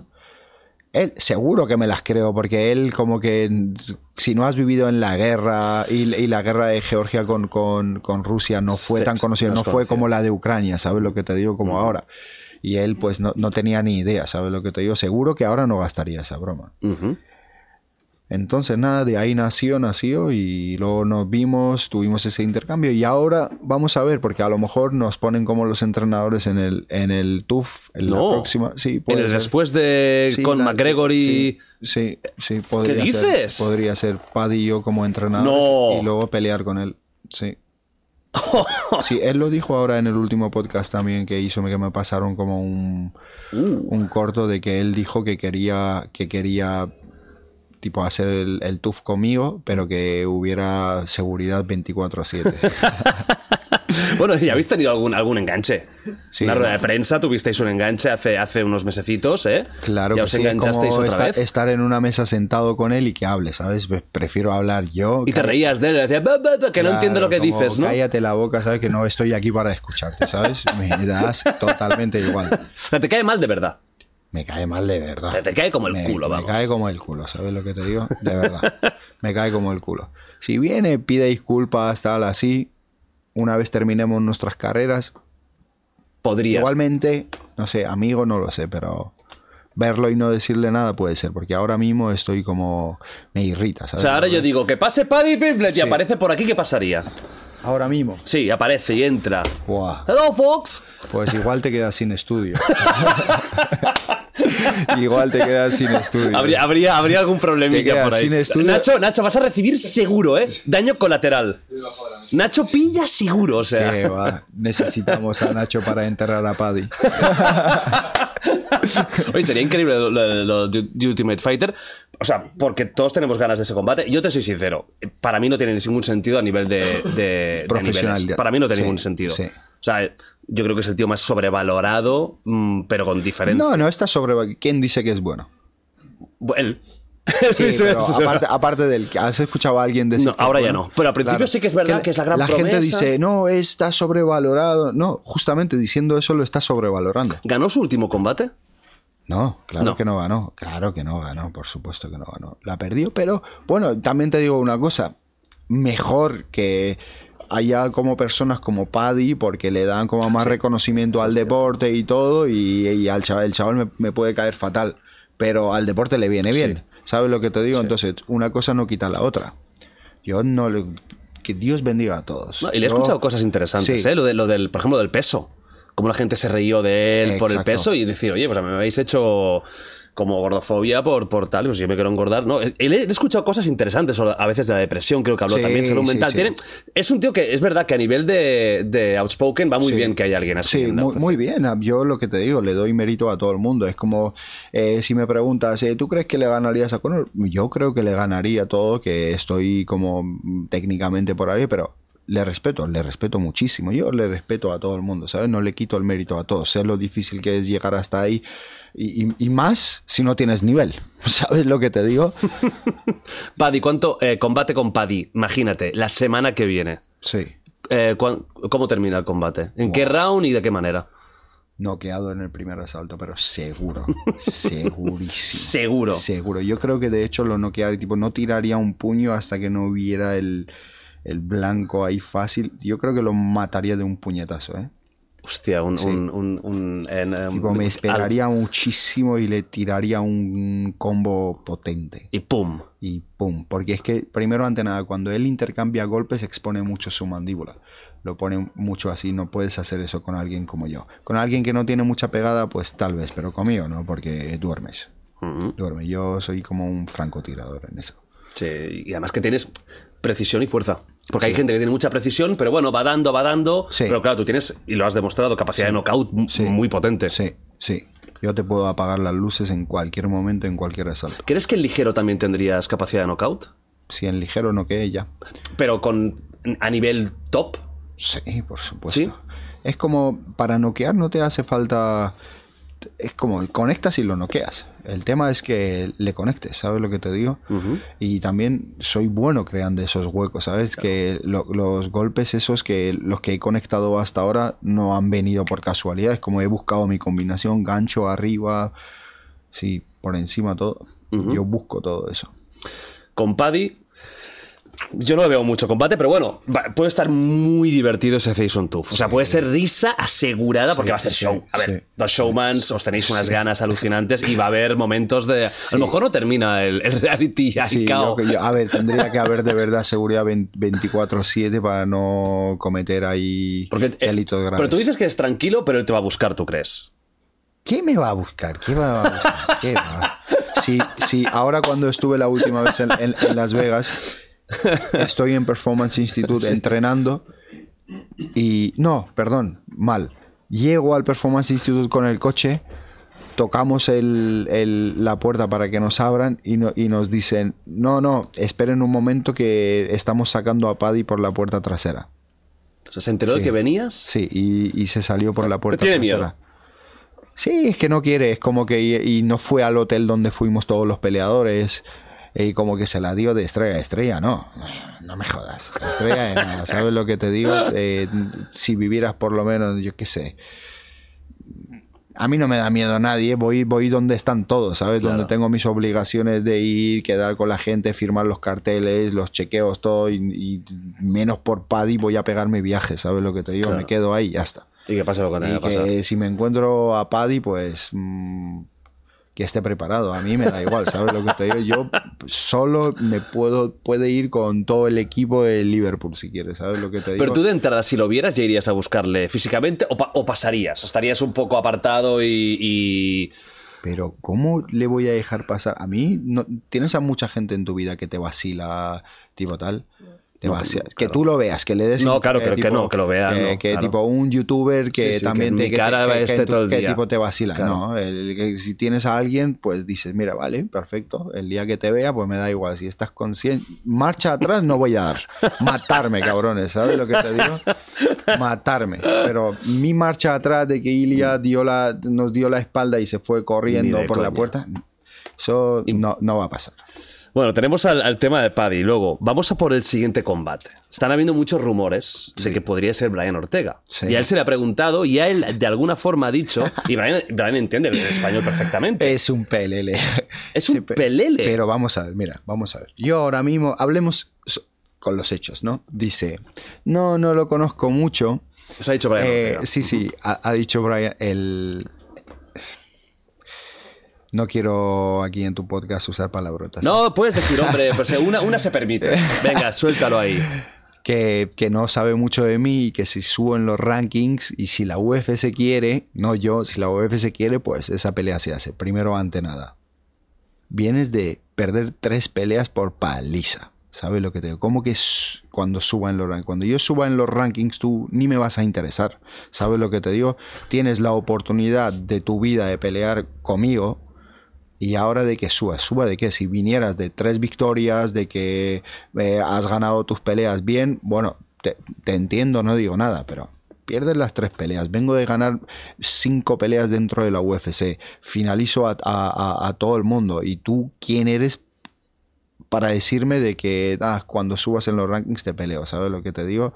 Si no quieres pelear, dilo directamente, mira chicos, eh, no quiero pelear porque es una pelea arriesgada, él es el número 9 y yo qué sé, quiero intentarlo la última vez, aunque me, hay- me hayan metido tres veces una paliza, pues una vez más. Mucho más considerable esa excusa que decir que no me conoces. ¿Cómo no me vas a conocer? Entonces que eres un pringao, que no me conoces, que no le prestas atención a tu trabajo. Yo conozco a todo el mundo. No, no, no es que conozca a todos dentro de la UFC, los conozco fuera de la UFC.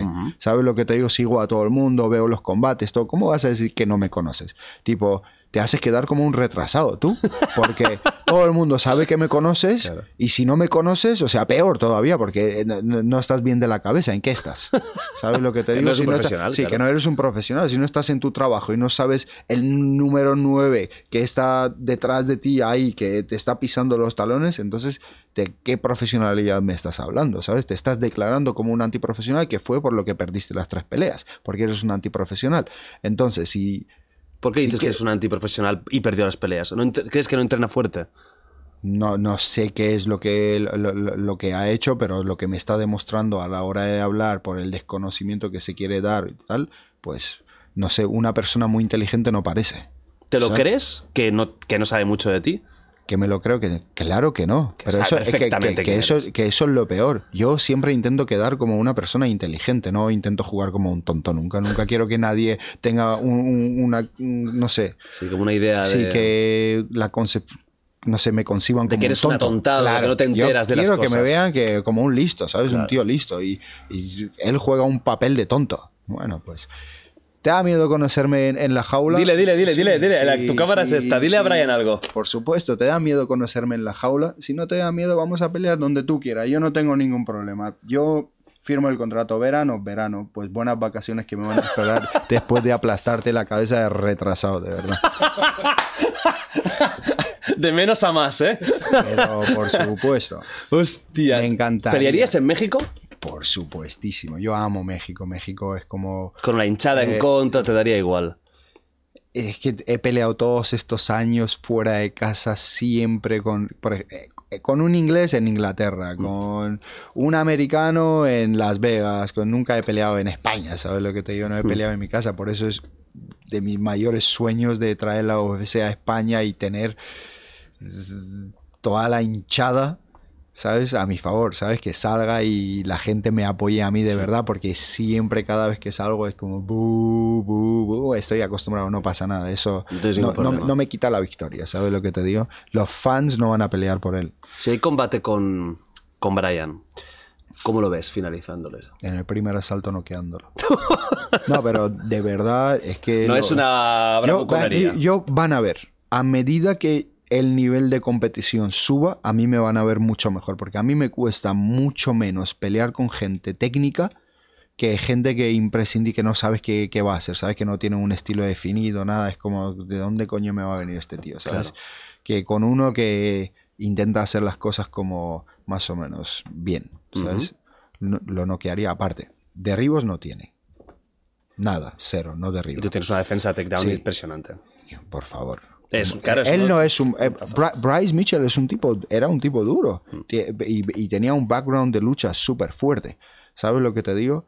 Y de 10 intentos o de 8 que me hizo, me derribó una vez. Y Mm. me sorprendió. Bravo. Brian Ortega te digo que no me va a tirar. En boxeo, pega papitas, camina para atrás. eh, recibe paliza con todo el mundo. Yo no pego como Max Holloway, no pego, ni pego ni como Volkanovski. Yo te pego y te hago daño, de verdad. Y te mando a dormir. ¿Sabes? Esa es la diferencia entre mí y el resto de, de todos. Ya van a ver. A medida que el- vaya subiendo, los voy a hacer parecer mucho más fáciles. ¿Es el combate que te gustaría, Brian Ortega, realmente? Me encantaría, sí. Te encantaría. Sí, porque después de Brian Ortega ya pelearía por el cinturón. Ahí estamos, vamos. Sí. Vamos, al, al- vamos a hacer eh, juego ¿no? de, de la lechera. Ganas a Brian Ortega, imagínate, y llegamos a eh, lo que sería el siguiente combate. No tiene lógica que no sea ya por el cinturón. Sí, claro. Eh, ¿Crees que va a seguir siendo Volkanovski? Porque en teoría Volkanovski Sí, va a ir contra sí, Jair. Sí, sí, Jair Rodríguez ya. Es como te digo, es que Frankie Edgar le metió una paliza. Max Holloway le metió una paliza. Es que no. ¿Cómo te digo? No. Serán chavales como. que cuando pelean con gente de su mismo nivel brillan y se ven como grandes, pero cuando peleas con alguien de verdad, ¿sabes? Te ves como. ¿Sabes? A- a- a- aplastado. Y Jair Rodríguez con todo el respeto del mundo, pero por favor, por favor, no sé. O sea, no está a tu nivel. Claro que, que es el campeón, ¿sabes lo que te digo? Muchos pueden decir ahora es el campeón, tal, es una máquina, esto, lo otro. Tiene un estilo muy a mí, espectacular. la- la- el pensamiento de quién es el que me importa. Mío propio. La gente puede pensar que el otro es King Kong, eh, no sé, Hulk, lo que quieras. Yo sé quién es, ¿sabes lo que Ajá. te digo? Sí, ha llegado donde ha llegado, pero O sea, ¿crees que Perfecto. Volkanovski ganar- ganaría Sí, un- sí. de Volka- 10 Volka- veces? Eh, y eh, Volkanovski me sorprendió con Makhachev, ¿eh? Sí. Me sorprendió Me gustó muchísimo. mucho. ¿eh? A mí también, ¿eh? Lo hizo muy bien, ¿eh? Y en una revancha no sé yo qué decirte, ¿eh? porque creo Sí. que le iba pillando el tono a medida pasaba el combate. Volkanovski fue... No, y, y puede ser que en la revancha Makhachev lo tenga complicado porque, quieras o no, se metió en el, en el combate y Makhachev tenía un hype completamente diferente de... ¿Sabes lo que te digo? Sí. Y ahora ya lo probó, ya sabe lo que, lo que hay. Pero aún así, no es, no es un tipo finalizador, ¿sabes lo que te digo? Volkanovski es un tipo que es súper rápido, entra, sale, defiende bien los derribos, todo, pero no tienes esa pegatina en las manos, ¿sabes lo que te digo? Que eso te causa mucho respeto. No te deja trabajar tan fácilmente. Cuando tú estás enfrente de un tío que sabes que, uff, una mano y puedo dormir, a estar con uno que sí es muy técnico, pero sus manos, pues me, me la como y no pasa nada. Y ese respeto, pues, ¿Te ves contra Volkanovski? es como que sí me veo contra es decir, ¿crees que el combate eh, Ilia Topuria-Volkanovski se va a dar? 100%. De hecho, 100%. De hecho, ¿sabes lo que te digo? Volkanovski antes de que vaya a pelear conmigo se va a defender todas las defensas que le toque, si Jair Rodríguez, no sé si le tocará uno- una más y ya conmigo le toca perder, es como el destino. Ya lo vi, ya lo vi en mis sueños. Que Volkanovski va a perder contra Sí, ti. yo siempre cada vez que él pelea, yo le rezo que gane, porque quiero el día que yo llegue a arrebatarle el título a alguien bueno, de verdad que ya ha defendido, ha demostrado que es el mejor de la división, para que no hayan dudas después. ¿sabes lo que te digo? Llegué, te destroné, quedó claro, ¿no? Os metí una paliza a todos y ahora estoy yo, chicos. Tranquilos. Esto ya lo tienes visualizado. Volkanovski, por eso, ¿ves el combate difícil ahí? no hay combate ahora mismo que te diga que es un combate fácil, ¿sabes lo que te digo? Todos son difíciles, pero yo me veo superior a todos. Con todo el respeto del mundo hacia todos, pero he trabajado toda mi vida para, para esto, ¿sabes lo que te digo? ¿Crees que llegarías a los puntos con Volkanovski? A los puntos. que no, no voy a llegar a los puntos. Mira, yo te digo, no voy a llegar a los puntos porque va a ser una pelea súper intensa donde los dos vamos a- nos vamos a cansar. Y te digo, si en un combate yo estoy cansado, el otro está muerto. Me encanta.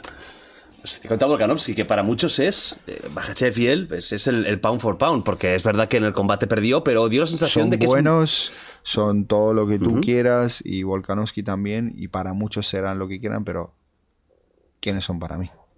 Eso es lo que me importa. La gente se, se mete a pelear en mi lugar, no. ¿Piensan como yo? No, si no estarían donde yo. ¿Sabes? Yo tengo completamente otro pensamiento.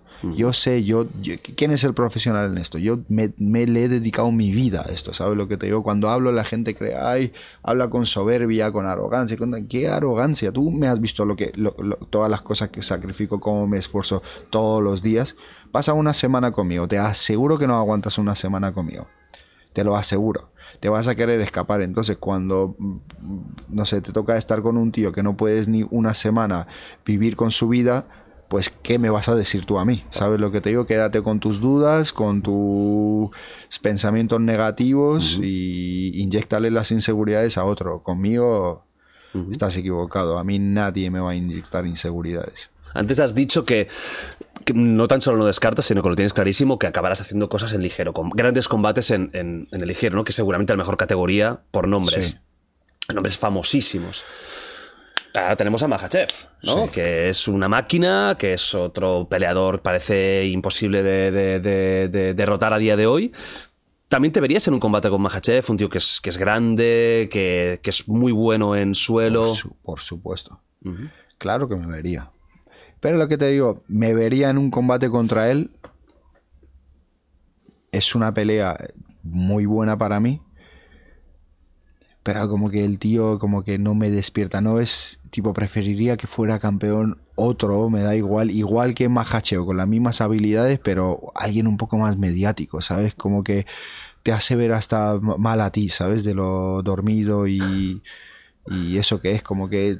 A mí me gustan las peleas No es donde- hay chispa, ¿sabes lo que te digo? Donde vale, perfecto, vamos a pelear, ¿sabes lo que te digo? Que vamos a dejarnos todo de lado, ¿sabes lo que te digo? Y vamos a pelear y vamos a aprender un show de verdad. Bueno, hay muchos nombres, ¿eh? Sí. Desde hay- Justin hay, Gage, hay muchos que no, que, no, que no puedes hacer eso, ¿sabes lo que te digo? Por ejemplo, en, en 66 con Arnold Allen no puedes hacer eso. Es como una pelea que sí, vas, está delante de ti, te vas a posicionar en su lugar, pero es una pelea que le falta chispa, ¿sabes? Y yo no quiero como perder el tiempo, pero Mahachev, Mahachev es el número uno ahora mismo, es el número dos pound for pound. Sí, porque John Jones, ¿no? Sí. Le han puesto ya. Y, y nada.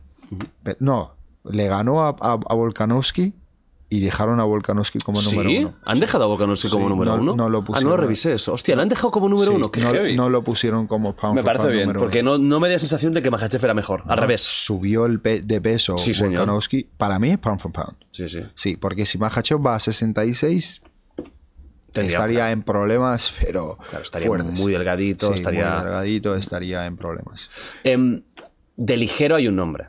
Es, es el personaje más famoso de la historia de las MMA, Sí. que es Conor McGregor. Sí.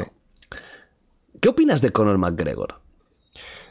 A nivel Mira, te voy a preguntar primero a nivel humano.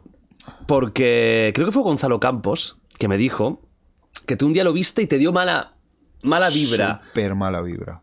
Aparte de ya, no, no hablamos de luchador, como ser humano te dio como una sensación extraña. ¿Qué, qué pasó ahí? Es que mira, yo lo que te digo, analizando a las personas como ser humano, ¿no? Analizando a Connor. Un hombre, su mujer, sus hijos, su familia.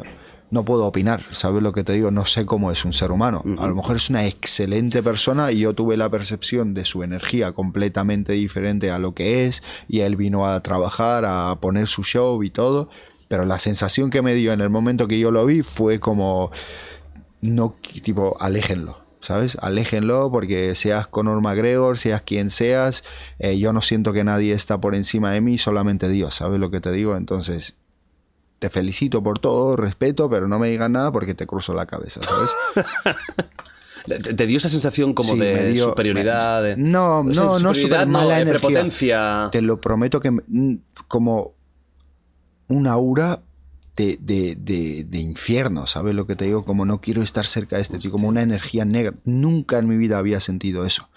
Y mi entrenador me dijo, Agustín, que es bastante así, tipo súper espiritual, y él siempre cuida las energías y todo, y él me dijo, este tío va a perder feo, y se partió la pata, ¿sabes lo que te digo? El combate. Se partió la- Es que tenía.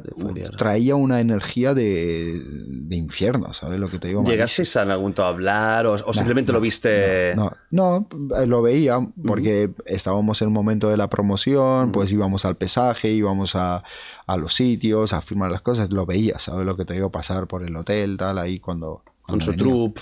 Sí, él venía y estaba ahí. Uno más, pero lo que te digo, la energía era malísima. Ahora no sé cómo será. Y como ser humano, pues no puedo opinar porque no, no, no he vivido nunca con él. ¿Te gustó su trash talk tan agresivo con- contra Javi, por ejemplo? ¿Crees que, for- que, que, bueno, dentro de lo que cabe era lo que se tenía que hacer o se pasó? Pasó límites. Con Javib. Sí. Se metió mucho con la religión, con su padre. ¿Se metió con la religión? Sí, sí, con la religión. ¿Que, que te recuerdas algún comentario? Ah, eh, bueno, él ha hecho muchos comentarios, incluso después de perder, dijo que su mujer, que iba con el hijab, no sé cómo se llama, que parecía una, una toalla, o que iba con una toalla tapada, y del, del padre. Ah, de, de- de, bueno, de Ali creo que dijo que era un espía, de, de la religión dijo... Sí, no me acuerdo exactamente te- de qué, pero se metió lo- con la religión, sí, seguro. Lo que te digo. mm, te Iba muy a lo con- personal. Sí, te, te metas con la religión, lo que sea, meterte con la mujer de uno, lo más bajo que me parece, ¿sabes lo que te digo? Lo hizo con Poirier también. Sí, es que como que... Your wife is in my DMs. Sí, primero ante nada, fe- feliz día de la mujer a todas las mujeres. eh, Sí, porque esto lo grabamos el 8M. claro que sí, a todas las mujeres valientes que son un ejemplo de lucha y entrega. Feliz día a todas. Primero ante nada, meterte con una mujer no es muy de hombre, ¿sabes lo que te lleva? Una toalla, sea gorda, flaca, tal. Es una mujer, hay que respetarla, ¿sabes lo que te digo? Y menos delante de todo el mundo. Por favor, que no es tu mujer, tú tienes la mujer que te gusta, ¿verdad?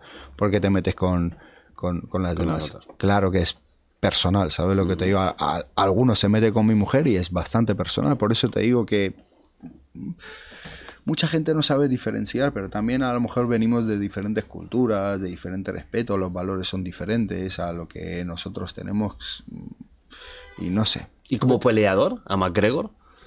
¿Crees que es un, un top histórico o no lo ves tan, tan, tan, tan bueno?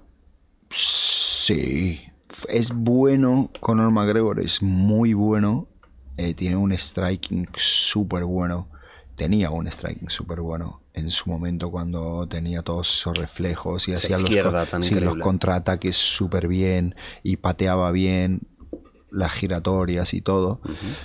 en, en el suelo obviamente se sabía defender, pero nada, el wrestling tampoco. Pero lo que digo, mm, su estilo era, era ese y lo hacía súper bien, ¿sabes? Es como, otra vez, nos vamos a basar en la filosofía de Bruce Lee. Si yo no le temo al hombre que practica 10.000 técnicas una vez, le temo al hombre que hace una técnica 10.000 veces. Él era súper bueno de pie y así fue como le ganó a todo el mundo. ¿El Conor Prime lo ganarías? Seguro. Yo- es que te lo digo segurísimo.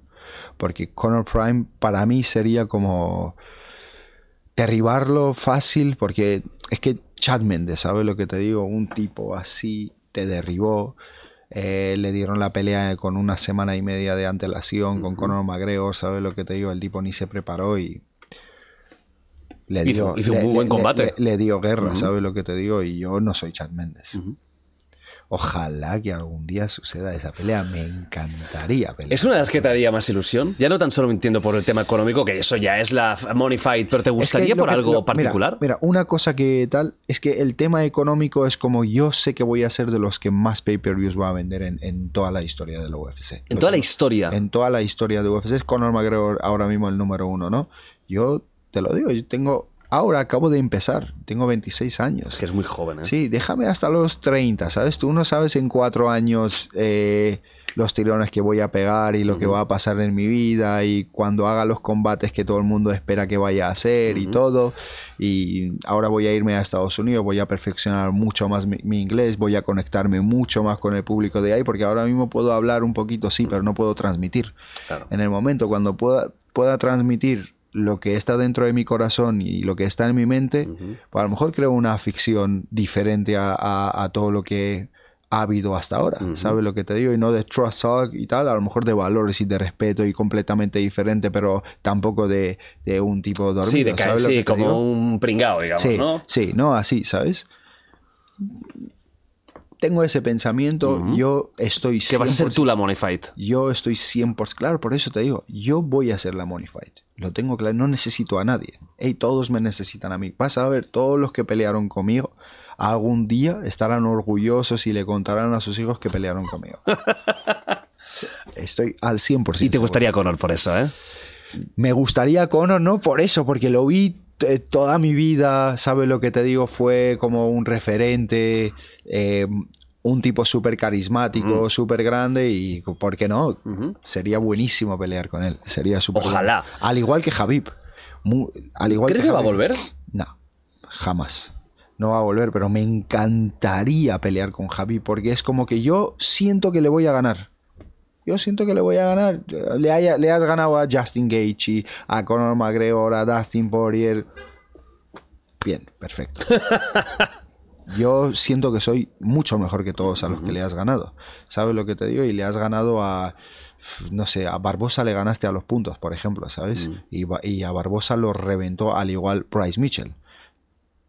Yo reventé a Bryce Mitchell. ¿Sabes? Un poco te basas en... en, en- Sí. ¿Sabes lo que te digo? Pero No es que soy, Michael un- Johnson también le, le puso en problemas a, Javib. Creo que era Michael Johnson, ¿era? No, a ver, en problemas no lo puso... Bueno, pero Sí. no, no, no, no ganó Sí. todos los rounds, que es la, la fama que él tenía, ¿no? Que ganaba todos los Eh, rounds. Yo no me acuerdo bien ahora mismo, no quiero dar una información incorrecta, pero, pero sí. Y entonces, no sé, yo siento que con Javi bastante, bastante bien, ¿sabes? Porque es un tipo que los derribos que hace no, es, no son muy bajos, son más cuerpo a cuerpo. Yo desde pequeño he hecho la lucha grecorromana, que es una lucha solamente de cuerpo a cuerpo. Ujú, de ¿sabes? presión y- De presión, yo estoy acostumbrado a eso, ¿sabes? Lo que he mamado. Y como que para mí es súper familiar el estilo que él tiene. Y después en el striking me considero que soy un papá comparado con Javi, porque él parece un pez sacado del agua. No, pero literal, ¿sabes? En Sí, el no. suelo luego tiene una presión. Lo que él tiene es un cardio que está todo el rato encima de ti, Es ¿sabes? alucinante. Es alucinante. eh, y, y el, y el tipo tuvo una trayectoria súper buena, súper humilde. eh, ¿Sabes? Ha dado a conocer a su gente, a su país, a todo. Sí. Es un tipo de ejemplar, ¿sabes lo que te digo? Nada más que respetos hacia él. Yo siempre cada vez que hablo de todos es a nivel deportivo. Yo como persona no juzgo a ninguno si no lo conozco.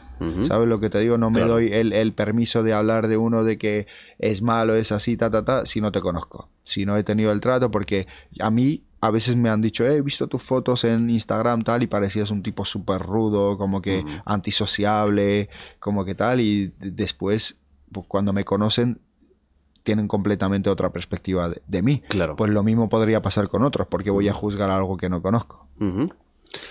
Ojalá, eh, Javi volviera, pero no, yo creo que le hizo la promesa a su madre, su padre murió, luego Sí. ya es como que todo la, yo creo que ha habido todas las, eh, eh, las fichas de dominó para que él nunca, nunca jamás vuelva. Exacto. De hecho, ahora ya ni entrena, creo que también ha abandonado el, el- el entreno. Yo creo que él entrenará así un poquito para mantenerse un poco. No digo que él, estaba ayudando a Mahachev, Sí. ya, ya el último combate ya no estuvo, yo creo que ya se aparta del, de la competición porque dice que quiere estar con su familia y que quiere estar con, con eso. Sí, Eh, hay un tema que es de los más delicados de, de- de- de las MMA, que son los cortes de peso. Sí. Incluso hay gente que está en contra de los cortes de peso y que se tenían que limitar de alguna forma porque se está poniendo en peligro el- el- la salud de los luchadores. Para empezar, ¿tú, ¿tú tienes una opinión que es algo tan, tan, tan malo? Me encantaría, me que encantaría. se prohibieran. que- no, no que se prohibieran, pero que la- no le dejaran a la gente cortar tanto porque de, de una forma te obligan a que cortes el peso. Porque es que yo digo, es que si no, porque yo realmente pelearía en, en 70 kilos. Ese es tu peso, vamos a decir, tu ese- natural. Sí, mi natural es como cortaría, como te digo, ahora mismo hoy estoy en 80, por ejemplo. En 80. Y tú Sí. tienes que bajar a Sí, a 66. Sí, estoy en 80. Y, 14 kilos. Y porque ahora estoy otra vez como volviendo a coger como a tope la rutina y cuidándome muchísimo la alimentación.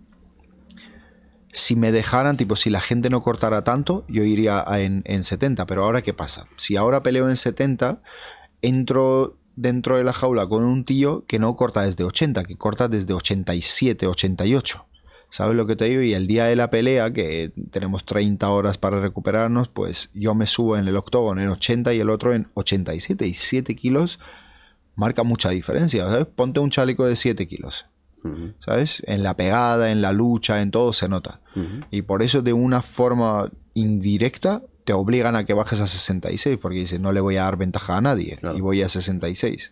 Pero si prohibieran de alguna forma, que no sé cómo lo, cómo lo, lo pudieran hacer, Ujú. pues yo pelearía en 70, encantadís- encantadísimo. ¿Y cómo se hace un corte de peso? Pues mm, se te marca como unas pautas alimentarias y súper estrictas, pero súper estrictas, donde hasta se mide la sal que tomas, agua, no sé, la verdura, seis almendras. Sí, no es cómete lo que quieras, ¿sabes lo que te digo? Es desayunas un huevo con tres claras, verdura, tienes muchas opciones, ¿no? Por ejemplo, nos dan opciones de, porque nosotros lo que hacemos es calculamos las calorías. Pero imagínate en un campamento donde estoy gastando realmente energía porque estoy entrenando durísimo, Claro. estoy en 1600 calorías. O sea, es como correr una maratón con un vaso de agua, ¿sabes lo que? ¿Cu- ¿Cuánto tiempo empezáis antes de la- del pesaje a cortar? Tres meses. Tres meses empiezas Tres poco a poco. Tres meses poco a poco. La última semana. Ocho kilos. ¿Y, y cómo se hace ese corte? Yo he visto imágenes de. Que, que la gente no lo entiende. ¿Por qué estáis en la. en- por ejemplo, ¿por qué estáis en la bañera? Te lo cuento. Porque en, en el Fight Week, que es lo que llamamos la semana de la pelea, Sí. de, por ejemplo, imagínate que hoy es un lunes y el sábado es el combate, el viernes el pesaje. Pues el domingo se empieza a hacer una, una, una especie de eh, carga de agua. ¿Vale? Que por ejemplo el domingo tomo 4 litros de agua, el lunes tomo 6, el martes tomo 8, el miércoles tomo 10 y el jueves por la mañana ya corto, ya no tomo nada, nada de agua. O sea, me tiro 24 horas sin beber agua, sin nada. Entonces, en ese momento que cortas el agua, empiezas con la deshidratación, que todo el agua, porque tú lo que haces es le engañas a tus riñones, como que le das una señal, como que tienes un montón de agua, empiezas a expulsar el agua, ta, ta, ta, cree que le vas a meter otra vez agua, se está como un poco agobiando y suelta más de lo normal. Y ahí es cuando aprovechas y, y dices, me meto en la sauna, empiezo a sudar tal, y ya no lo repones. Ya te quedas seco, es como que ya no bajas. Entonces ahí es cuando el cuerpo te pega el bajón de te quitas pues 5 kilos, 6 kilos. Y temblores. ¿Es, es muy duro físicamente? Es como vivir en el infierno en la vida real. Es como realmente. Una bañera es agua súper caliente que no llega a quemarte, pero casi. Estar sin comer, sin beber, con una dieta durante tres meses, haber entrenado muchísimo, rollo, estar con el cuerpo ya al límite y después de todo eso meterte en agua así 20 minutos, luego sales, te meten en una momia 20 minutos. ¿Has hecho alguna vez sauna? Sí, sí, sí. Bueno, pues cuando sales de la sauna tienes sed, ¿verdad? Mm. Y sales y bebes agua. Pues tú imagínate que lleves horas sin beber agua, que lleves días comiendo prácticamente nada y que hagas la sauna, salgas, te metan en una momia que te hagan una momia con es como un papel al bar, ¿sabes lo que te digo? Pero sí, estás como enrollado. Sí, lo que usan para cuando uno se quema, ¿sabes? Para taparlo. Haces eso, un descanso y tienes que hacerlo pues seis veces ocho. Imagínate entrar en la sauna ocho veces 20 minutos y 20 minutos en la momia.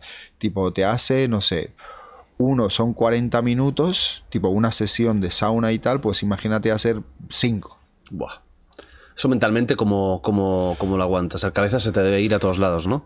Sí, es tipo duro y quieres abandonar y quieres abandonar y momentos muy duros y rezas y todo el mundo y ves como todo el mundo sufre, ¿sabes lo que te digo? Imagínate eh, alguien que quieres y está sufriendo y no puedes hacer nada para ayudarlo, pero no puedes hacer nada. Y ahí son momentos duros y la verdad que yo no soy alguien egoísta, entonces como que también sufro por los demás, ¿sabes? Porque como que los estoy exponiendo a que sufran, ¿sabes? A hacerlos partícipes de mi sufrimiento. Y son momentos duros, pero también lo que te digo, lo que viene después son momentos buenos y no hay gloria sin, sin dolor. Y cuando ya has hecho el pesaje, has dado, entonces, ¿qué hacéis para recuperar fuerzas? Lo primero que haces es te empiezas a hidratar con cosas especiales que te dan ahí los médicos y los nutricionistas. Y luego una vez empiezas a orinar ya normalmente como que tu cuerpo ya está hidratado, ya empiezas a meter la alimentación. Mm. Ya empiezas a meter la comida poco a poco, te tienen todo separado cada hora, luego cada dos horas y te dicen todo lo que tienes que comer y entonces imagínate, yo doy 66 hoy viernes por la mañana, pero el sábado cuando subo en la jaula estoy en 78. es que son. Es jugar con el físico de una manera increíble, ¿eh? ¿Y, te notas bien? Cuando estáis a, el día de ya de combate, ¿estáis bien físicamente? Buah. Una pasada, ¿no? Claro, es que tú piensas que se hace todo hasta los entrenamientos las últimas semanas, como que son intensos para que sudes, pero no es un desgaste físico muscularmente que te mata, ¿sabes? Es como más continuo para que mm. sudes y tal. Entonces el día de la pelea ya llegas tipo descansado, te hacen tu, tu sesión de fisioterapia, eh, tu conversación para estar mentalmente a tope, te has preparado, no sé, siento como que me tocas y te cortas. Estás ahí estoy a tope. un sí, monstruo. Muy, muy, y mentalmente estoy mm, ese día muy peligroso. ¿Sí? Sí, muy peligroso. Ese día estoy como intocable. A la que te digan algo o te dijeran algo. No, no, no, no eso, como estoy muy enfocado al 100%. Es que es tu momento. Lo, que me siento como muy peligroso. Es como un gladiador, ¿no? que, me siento muy. Es que te abren la jaula y. Es como tenerte atado durante tres meses Y de repente te sueltan la correa, ¿sabes lo que te dice? Y dice, comes y ahora ya te toca lo, para lo que te preparaste, ¿sabes? Es como toda la rabia, todas las veces que fuiste a dormir, te metiste en la cama y visualizaste ese momento y con la victoria y te has preparado, ¿sabes lo que te digo? Ya, es, es el presente ahora, lo estás viviendo ahora mismo, disfrútalo. ¿Y tú que eres imbatido, alguna vez has pensado qué pasaría si perdieras? No, Nunca has llegado a pensar eso. No, es que confío en Dios, ¿sabes lo que te digo? Había una, una cosa, un video que vi una vez de, de, de, de- de Einstein, de, de cómo lo cuento esto sobre la importancia de, de por qué creo tanto en Dios, ¿sabes lo que te digo? Porque el frío existe, el frío existe, pero físicamente, por la ley, el frío no existe. El frío, sentimos el frío por la ausencia de calor. Existe la oscuridad, pues lo mismo, por la ausencia de la luz, ¿sabes? Cuando una persona, pues, eh, tiene dudas es porque no tiene presente el amor de Dios en su corazón, ¿sabes lo que te digo? Yo confío en todo. Si, ¿Qué puedo hacer? Perdí, lo acepto, ya. Levanto la cabeza y sigo. Claro. O sea, que no piensas. O sea, No pienso. vives al día. en Vivo ese al sentido. día. Ni en el futuro, ni en el pasado. Es este momento. ¿Quién somos ahora mismo? Somos este momento, no somos otra cosa. Claro. Tú has hecho tus cosas en el pasado, tienes proyectos para el futuro. Yo igual, pero ahora mismo somos esto, no somos otra cosa. Entonces, ¿para qué pensar en, en cosas que no están en nuestras manos y dejar de disfrutar este, mo- este momento, ¿sabes? Oye, hay gente, hay gente que nunca. Bueno, hay, hay- hay casos de imbatidos. Mira, John Jones, que regresó, que para mí no perdió ese combate en su momento, creo que para nadie perdió, el de los codazos Sí, ilegales. claro. Él nunca ha perdido. ¿Viste el combate? Bueno, sí, claro. Sí. ¿Qué te pareció el retorno de John Jones? La locura, ¿no? Espectacular. Pero eso que. Es que es lo que te digo, ahí es cuando realmente te das cuenta, ¿sabes? Que un tipo como Cyril Gané es súper bueno, todo lo que lo pones con Taito Ibasa, brilla, lo pones con John Jones, Parecía un niño. claro, eso es lo que te digo, es que hay niveles y niveles, ¿sabes? Lo que te digo, con otro puedes brillar y con otro se te puede venir todo abajo. ¿Sabes lo que ¿Te te digo? sorprendió por eso? No, yo sa- sabía que... ¿Cómo te digo?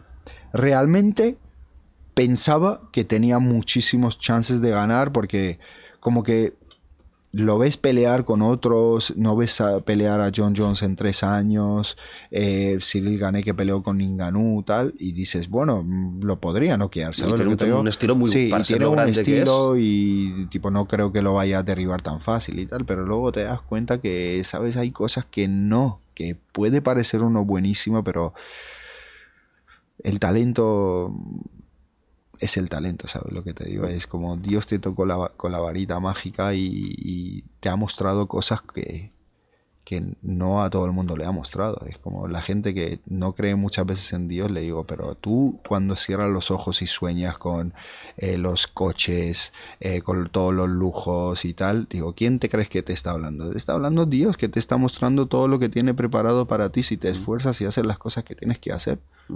¿Ya? John Jones también tiene mucho, eh, mucho pensamiento religioso. ¿Crees que es el mejor de la historia o si no, quién es para Sí, ti el sí, mejor sí, de la historia? ¿Es John Jones? ¿Más que George St. Pierre o que...? Sí, sí. Me- mira, ha- había visto el otro día una foto de John Jones y Javib, como que Javib tenía 14 peleas Ah, dentro de la UFC también. y John Jones tenía 14 defensas del título dentro de la UFC. ¿Sabes de qué, de qué estamos hablando? Claro. ¿Sabes lo que te- ¿Es el mejor de la historia? Por supuestísimo lo es. Hay que quitarse el sombrerito así. Y por cierto, este Que esto, me- esto me lo has traído para mí, ¿eh? la gorra oficial de la UFC. ¿eh? Qué grande. Cuando traigas a UFC a España, me la voy a, me la voy a llevar y me la voy Sí, a poner. Cuando, pero tienes que. ver. pero te tienes- quiero ver con esa gorra, ¿eh? Hombre, tío, te lo quiero prometo, pero Miraré tienes- y, dir- y diré, ¿dónde está la gorrita de...? Pero tienes que traerla, ¿eh? ¿Qué? Quiero la UFC aquí. Lo voy a traer. Es, es Tiene que, ver, o sea, tiene que 100%. llegar. UFC en España. 100% va a llegar. Pero vamos, o sea, quiero esto. Sí. Y, y- y- y tiene que ser o para título o para defender título. In- es, va a ser inevitable que no venga a España. Inevitable. Tiene que, ¿Sabes lo que te ya toca. Sí, Ya, que te toca. tenemos a ti, tenemos que aprovechar para, para coño, para... No, está- estamos trabajando de verdad. Lo que pasa que no es un tema tan fácil, ¿sabes lo que te digo? De traer la UFC. Está, la UFC ya es como un nivel político, ¿sabes lo que te digo? Para que vengan, tienen que llegar a, de, a un acuerdo con los ayuntamientos de aquí. Son muchas cosas, ¿sabes? Es muy complicado, ¿no? Sí, la UFC es una empresa súper grande. Claro. debe trabajar a su manera, debe tener una, una serie de, de- de cosas que debe pedir, que tienen que aceptar aquí. Bueno, pero yo, yo estoy seguro que acabará pasando, porque es que es, tiene que acabar pasando. Seguro. Yéndonos un poquito de la UFC y, y- y yendo a la, a la- a la vida real, em, tú eres un luchador, haces MMA.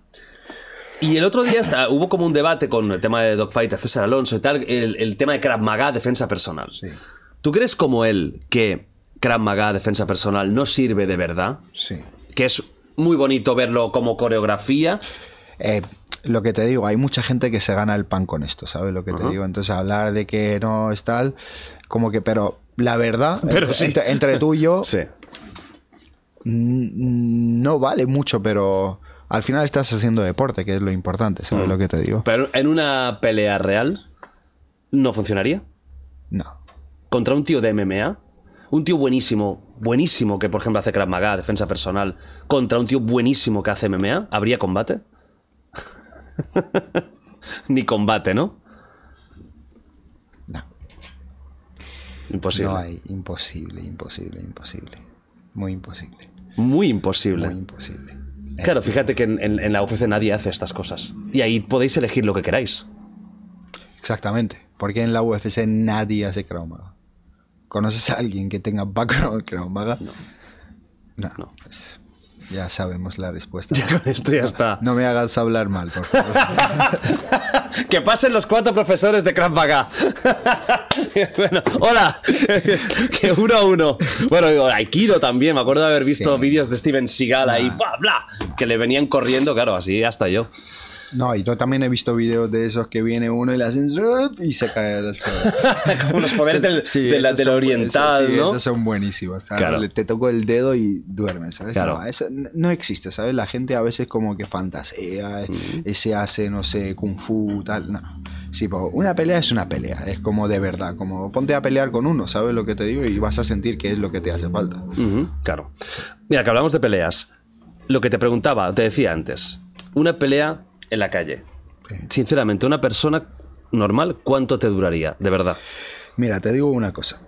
Cuando yo, por ejemplo, salgo por la calle y noto a alguien con una energía un poco subida y todo, y es como que yo lo veo como un muñeco con tornillos, con todo, que imagínate, yo me conozco todas las llaves que existen en el mundo, ¿no?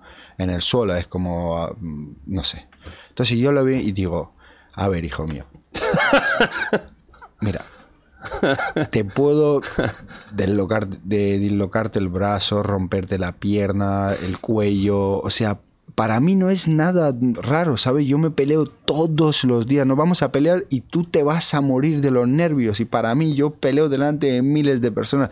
Me da completamente igual. ¿Sabes lo que te digo? Es como, ¿en cuánto tiempo quieres que te acabe? O sea, no- no- ¿Qué quieres que te haga? Lo que ¿Sabes? fuera. Una persona Sí. que no tiene un background, por mucho que se haya dado de hostias en la calle. Sí, no, hablamos de que no tenga background. No, no, que no. Sí. Una persona como Sí. puede ser yo, normal, alguien que sí, puede haberse dado. me- me- Pero, pero a lo bruto. Sí. No habría ningún. O sea, cero. No, no, hay, no hay chances de nada. Es imposible. No, o sea, si empezamos así, tipo, vale, vamos a pegar, que no ves que me, me vienen ahí por detrás y Ah, no, me claro. Sí, así delante, ¿qué quieres que te haga? ¿Cómo quieres acabar tu noche? ¿Cómo, que- cómo quieres irte a dormir ¿Cómo, hoy? cómo quieres? Elígete. Es que claro, es Tú eso. dime, la otra, de otra, otra forma eh, no vale. Elígete lo que quieras. No, la verdad. Es la verdad, ¿no? Sí, es la verdad. Se está hablando de segundos. Si quisieras, de segundos. Sí. ¿Tienes miedo al estar en la calle, en la vida real? Porque yo siempre lo, he- lo he- lo he comentado, la gente que sois buenos en, en MMA, sois armas letales, os- vosotros mismos lo sois. ¿Tienes miedo de hacer daño de verdad Sí, algún día sí. a alguien? Eso es lo que me- yo cuando voy por la calle a veces y, y nunca he notado, gracias a Dios, siempre todo el mundo me ha tratado con respeto. Yo a todo el mundo le trato súper bien también. Nunca he notado, ¿sabes? Es- esa energía. Pero si alguna vez lo sintiera, como es como me da miedo porque, no sé, imagínate un puñetazo de cuántos casos no has oído de gente que nunca ha peleado en su vida, le ha pegado un puñetazo a otro y lo ha matado. ¿Sabes? Yo digo, es que le, te doy un puñetazo, tú no sabes recibir el puñetazo, porque no es lo mismo que uno me da un puñetazo a mí, que yo sé recibir el puñetazo, tipo te giro la cabeza, me quito todo el peso del puñetazo, todo, pero tú no sabes hacerlo, ¿sabes? Entonces, a lo mejor haces más fuerza contra mí y, y te mueres. Y yo no quiero ser un asesino ni quiero matar a nadie, por eso también es mi deber controlarme muchísimo más que los demás, que también es jodido, ¿sabes? Para mí, imagínate tener todo esto dormido dentro de mí, que te venga uno y ta, ta, ta, ta, ta, ta, ta, y yo pensar dentro de mí, pero ¿qué quieres? ¿Sabes lo que te digo? Que... Claro. mm, Pero a ti te buscan, no, no. No, no. Porque, a ver, tienes que. O sea, a no ser que no te conozca nada, pero tienes que ser muy tonto. No. Pero muy tonto. No. De todos, decir, bueno, ¿quién, quiero, quiero ver, muchas hoy? veces alguno se pasa de simpático, ¿no? Que Bueno, te eso nos ha viene, pasado a todos, sí, fama, que ¿eh? viene y tipo se crea y tal y se te pone ahí y es como, ¿sabes lo que te digo? Pero pero normalmente no, ¿sabes? También es como mi forma de ser yo con todo el mundo, como que intento como Distante un eh, poquito. distante y, y amigable, ¿sabes lo que te digo? Conversación corta, amable Y gracias. y gracias. ¿Cómo llevas la fama? Bien. Porque mira, has dicho una cosa que, que suele pasar, que hay gente que con buena fe, no lo hace con mala Sí. fe, pero te coge muchas confianzas como si fueras su amigo. Sí. Y no te lo hace con- no es un maldad, ¿eh? Es- Exactamente. pero te abraza, ¿qué pasa, jefe? ¿Qué tal, tío? Eres un crack. ¿Cómo lo, cómo lo, lo lo, recibes? eso? lo- lo trato de entender, ¿sabes? Lo que te digo de...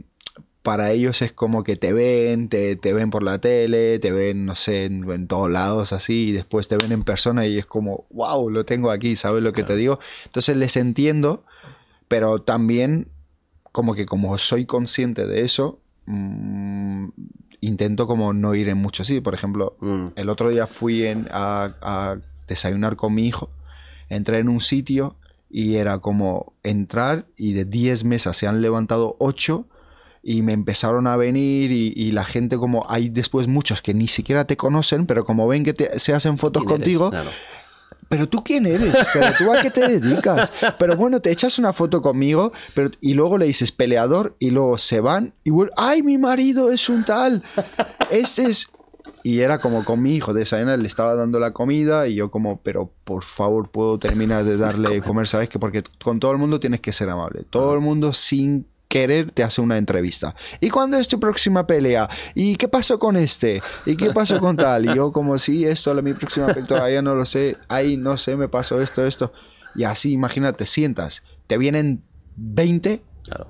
ya es como que hablar con 20 no es fácil, ¿sabes No, lo que te no, digo? no, y es como que a veces se te hace pesado, a veces te da alegría, ah, no sé, depende del día, ¿sabes lo que te, tú lo sabrás también? Sí, a tope sí, de sí. que sales y, y dirás, bueno, hoy eh, me alegra que vengan, ¿sabes lo que te digo? Hoy- Lo que pasa es que también limitas un poco tu vida, yo creo. Ya, ya, ya no eres tonto y es lo que nos pasa a todos los que nos dedicamos a esto, que ya yo hay sitios ya a los que no voy a ir. Es- eso y lo que- si lo voy, pues es porque, mira, se ha dado la circunstancia de que tengo que ir, pero no suelo ir. claro. Exactamente. Yo hago lo mismo, que hay sitios que ya digo, mira, no voy. Pero no para porque- evitar a la gente. O sea, no, Sí. no- no- sí que es evitar, pero no es porque, se- porque tengas rabia de esa gente. Pero es que es, No, es muy complicado, realmente es claro. desagradable a veces. Súper- yo, yo te digo, yo he ido a sitios y como que se me cola.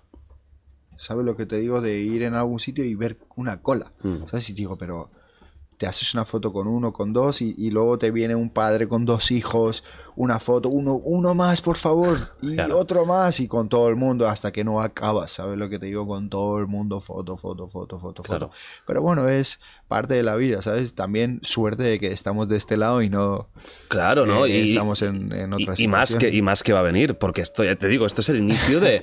Claro, tú, tú lo has dicho, tengo 26 años, o sea que eres un chaval, es que, Sí. es que parece que, que seas mayor y que lleves muchos más años en esto. Y, Mm. y tu carrera, 26 años en este deporte es súper joven. Sí, súper joven. Para, para, el, para las MMA, sí. Para estar a nivel top Sí. es súper joven. Sí. O sea, John Jones creo que fue un caso extrañísimo, que fue el campeón más joven y no sé, que tenía 20, 23. 23. Y eso es algo súper extraño. Ah, es el número uno en el mundo en todos los pesos. Pero lo que te digo, nas- eh, yo empecé de aquí, ¿sabes lo que te Claro. digo? Yo cuando le hablaba a la gente de la UFC era como, "¿Qué- ¿pero qué está hablando esto? ¿Sabes lo que te digo? ¿Qué coño es? Como decir ahora, eh, quiero mm, llegar a ser una estrella de fútbol americano, pero ¿cómo? Si no hay ni un estadio aquí de fútbol americano, no hay ni un equipo, ¿sabes? No hay ni uno jugador, ¿tú cómo vas a hacer? Pero mi mentalidad siempre ha sido, si alguien lo ha hecho, Mm. yo también lo puedo hacer. Si nadie lo ha hecho, seré el primero en hacerlo. Ya. Y aquí estás. Em, antes decías lo de. Hemos hablado del Kramaga y todo eso, pero mira, ahora vamos a lo positivo. Si tuvieras una persona, te preguntaría, mira, quiero hacer un deporte de, con- de contacto. Sí. ¿vale? No para ser profesional, ¿eh? Sí. A nivel personal, sentirme bien y también por si un día tengo algún problema. eh, saber hacer algo, ¿qué, qué le recomendarías? Puedes elegir uno. Yo, yo si fuera un chaval que tipo quiero hacer deporte, también aprendo un poquito. Defenderse uno mismo y tal. mm, pero no, no- nunca, va, nunca y va a aparte, querer ser y- profesional. sí, ¿eh? y aparte divertido, boxeo. Sí. Sí. O, o, si tam- o jiu-jitsu. Pero sí, yo creo que más me... Jiu-jitsu, boxeo. Es que me pones en uno. Uno de los dos, ¿no? Sí. Pero, a ver, lo que te digo, jiu-jitsu también es súper... eh, para la calle, si te hace falta, es como... Porque tú cuando te peleas por la calle, ¿qué es lo primero que se hace? Sí, se sueltan un puñetazo, pero Acabas al final todos suelo. acaban abrazados. El, tipo, el, el típico agarre de colegio que le cogen la cabeza así. Pues ahí ya un boxeador se pierde mucho, pero un- uno de jiu-jitsu pues se le abre el mundo ahí. Claro. ¿Sabes lo que te digo? Ajá. Entonces, no sé, si quieres solamente entrenar y también saber un poquito y tener las manos y que tus entrenamientos sean divertidos, porque al final vas, le pegas al saco, haces manoplas, te mueves, te ves bien, tal, Sí, puedes subir sí, un sí. video al Instagram, vacilar un poquito. Claro, Boxeo. quedas como un chuleta. Sí, boxeo. Boxeo. Sí. Pero algo útil, útil. ¿sería también boxeo o jiu-jitsu? O jiu-jitsu, exacto. Además hay como mucho en el jiu-jitsu, que tengo amigos que, que están muy metidos, eh, hay como mucho ambiente familiar incluso, ¿no? Sí, Parece y en, que... y en jiu-jitsu sí hay un... En jiu-jitsu, ¿eh? Como, como hay- es algo más que deporte Sí, y hay como exacto. una camaradería especial. Al- lo has clavado, sí, es como muy especial. Es como la gente que entrena jiu-jitsu es como se hacen muy... Sí, se unen, se unen Se bastante. ayudan mucho, y, todo, y. Mm. toda, toda la historia. Ilia, ¿qué es la violencia para ti? La violencia, aprovecharte del poder. Para mí eso es violencia. Como tú saber que, que eres más que uno que puedes como tipo, no sé, humillarlo, tal, y aprovechar eso, ¿sabes lo que te digo? Y no ayudarlo y no extenderle la mano. Yo, hay gente, lo que te digo, es cuando sé que puedo y te puedo pegar o te puedo tal, no quiero, ¿sabes lo que te digo? Que es lo último que quiero, es a lo último que llegaría, ¿sabes? La violencia para mí es, es ese tipo de cosas, ¿sabes? Exponerte sobre la gente, intentar transmitirles miedo, que te tengan tal. No, no, no, no quiero que nadie me tenga nunca jamás miedo, ¿sabes lo que te digo? Yo quiero que lo mismo que te doy, respeto, devuélveme respeto, por favor, no quiero nada más, ¿sabes lo que te digo? Para mí eso es la violencia, de no saber tratarse, ¿sabes? Y tratarle a la gente como menos que tú. ¿Sabes? Porque tú estás aquí, el otro pues eh, ha decidido ser, yo qué sé, pescador. Pues él es feliz, no todo el mundo tiene que ser peleador, no todo el mundo tiene que ser futbolista o hacer lo que tú haces. Cada uno es el dueño de su vida, ¿sabes lo que te digo? Yo me concentro en la mía, no en la de los demás. Y para mí es eso, ¿sabes? Que, tipo, aprove- aprovecharte de los débiles. ¿Un campeón nace o se hace? Se hace. Se hace. se hace. Un campeón se hace. Pero desde muy, muy pequeño. Pero en todo, ¿eh? tienes que ser consciente de todo. Lo que te decía, la mentalidad. Tiene que ser la mentalidad, en cómo tú mentalmente te enfoques, ¿sabes lo que te digo? Tú mentalmente tienes que... Mentalmente te tienes que formar, más que físicamente. Es la mente, ¿sabes lo que te digo? Lo que te tienes que formar. No hay, yo creo que, persona en el mundo que quiera hacer algo y que no pueda. Pero es que no lo sé, es que me haces esta pregunta y. Es muy filosófica, ¿eh? Sí, es como yo desde mi punto de vista lo, lo percibo así, pero ahora pregúntale a uno que se ha dejado el lomo dentro del gimnasio y no le sale. Claro. ¿Sabes? Te va a decir, no, un campeón se nace. Y yo te digo, se, se, se hace porque yo siento como que yo me he hecho y Claro. no he nacido. ¿Sabes lo que te digo? ¿Cómo es la mentalidad de un campeón? ¿Cómo tiene que ser la mentalidad de alguien que es un campeón? En, en no tan solo en el deporte, ¿eh? El confiar, En la vida. Sí, en la vida. Confiar muchísimo en ti y que no considerarte listo una vez consigas tus, tus objetivos. Si tú eres listo durante todo el camino, por eso es que vas a conseguir tus objetivos. ¿Sabes? Mucha gente necesita alcanzar algo para sentirse reconocido. Pero no, lo vas a alcanzar porque esa grandeza ya vive dentro de ti, no por otra cosa. ¿Sabes? Entonces, la confianza que uno tiene que tener en, en sí mismo, ¿sabes? No solo en el deporte, en, en- en cualquier cosa del mundo, ¿sabes? A nivel deportivo, a nivel económico, todo. Hay gente, mucha gente que gana muchísimo dinero, pero son pobres. ¿Sabes lo que te digo? bueno. Porque tienen que trabajar todos los meses para mantener lo que tienen. Para mí la riqueza no es lo que tú tienes, es cuántos días puedes sobrevivir si no trabajas hoy. Si dejas de trabajar, ¿cuántos días puedes vivir? Esa es la riqueza para mí. ¿Sabes lo que te digo? La gente se enfoca en ganar más dinero. No, es, es gastar menos de lo que ganas. ¿Para ¿Por ti el dinero es importante? Súper importante. Pero también es tipo, tienes que saber llevarte con el dinero. Si no sabes, nunca vas a terminar de, de- de- de ser rico. Porque la gente como que más gana, más gastos incrementan. Entonces corren lo que la famosa frase, la carrera de las ratas. ¿Sabes lo que te digo? Porque si yo más gano, más gastos incremento, cada vez me hago más pobre. Porque soy esclavo de, de- de- de todo lo que tengo. Mi, mi casa no trabaja para, para eh, traerme gasto- eh, ingresos. Yo trabajo para mi casa. Si un mes me quedo sin trabajar, o sea, no sé qué tendría que hacer para pagar mi casa. ¿Sabes? Por lo que eso es, es un error, obviamente, ¿no? Y lo que te digo, la gente se, se enfoca en tengo que ganar más. No, gasta menos de lo que ganas porque el ganar dinero muchas veces depende de los demás, de tu jefe, de tu tal, pero el gastar menos de lo que ganas lo puedes hacer hoy mismo. Hoy mismo, hoy mismo puedes cambiar eso. Yo antes cometía ese error, ganaba y tipo, ah, ahora quiero esto, lo otro, ta, ta, ta, y, y adquiría un montón de pasivos que no me traían ningún ingreso y me sentía como un esclavo de, de- de cosas que tenía que al final se me pudrían en el armario, en el garaje o donde fuera, ¿sabes lo que te digo? Porque tenía un montón de pasivos y ahora pienso completamente diferente. ¿Dónde hubo el, el cambio de chip de darte cuenta de que a lo mejor, que, que eso nos ha pasado a todos, ¿eh? que de repente ganamos dinero que no ganábamos antes y te, te iluminas un poco, ¿no? Sí. Te- te- Pues de, de- de- de tener y de repente decir, he ganado dinero, pero sigo estando apretado ahora otra vez. ¿Dónde está ¿Sabes lo todo? que te digo? ¿Dónde está todo el Claro. dinero? ¿Sabes qué, qué ha pasado con el dinero? Algo, algo hice mal. ¿Sabes lo que te digo? Algo está o mal. tengo a alguien que está ahí agarrando o yo no estoy sí, haciéndolo a bien. ver, está, pues tu error tuyo. Claro. ¿Sabes lo que te digo? Que tienes a alguien agar- agarrándote el bolsillo. ¿Sabes lo que te digo? También todas las cosas que nos suceden es culpa nuestra, de nadie más. Te roba alguien, culpa tuya por no verlo. No que el que te robó. No, culpa tuya por no verlo. Yo nunca culpo a nadie, todo culpa mía. ¿Sabes lo que te digo? Sí, me puedo equivocar, pero ah, en el camino voy aprendiendo. ¿Sabes lo que te digo? Y de ganar dinero y de repente un mes decir, joder, necesito correr porque me estoy quedando eh, apretado, no me va a volver a pasar, nunca más. Yo soy una persona que me lo he cuestionado todo muchas veces en mi vida. ¿Sabes lo que te digo? Como por ejemplo, no quiero que me vuelva a pasar lo de quedarme sin dinero. Entonces, ¿qué? Eh, 30 zapatillas, pero ¿qué me dan ahora mismo estas zapatillas? ¿Sabes lo que te digo? Coches, pero ¿qué me dan los coches? No quiero ya. O sea, ahora mismo compro un coche y lo pongo a alquilar. ¿Sabes lo que te digo? Cuando Claro. tenga 30 coches y haya días que alguno no se alquile, pues yo me cojo uno y ya. Claro, ¿Sabes lo que te digo? claro.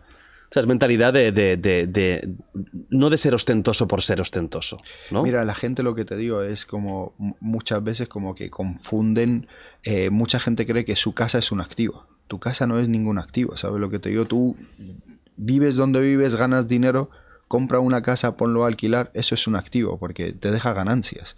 ¿Sabes lo que te digo? Aparte, de- después de unos años, esa propiedad es tuya. O sea, ¿qué hace Donald Trump, el, el hombre de los más ricos del mundo? Tiene un hotel, una planta es suya y él, su casa es un activo. O sea, él tiene una planta, pero todo lo que alquila en, en- en- su casa, en su edificio, cubre todos los gastos de su casa y le deja ganancias. ¿Sabes lo que te digo? Entonces, ¿por qué voy a copiarle a uno que vive de completamente otra forma y no a uno que es el más rico del mundo?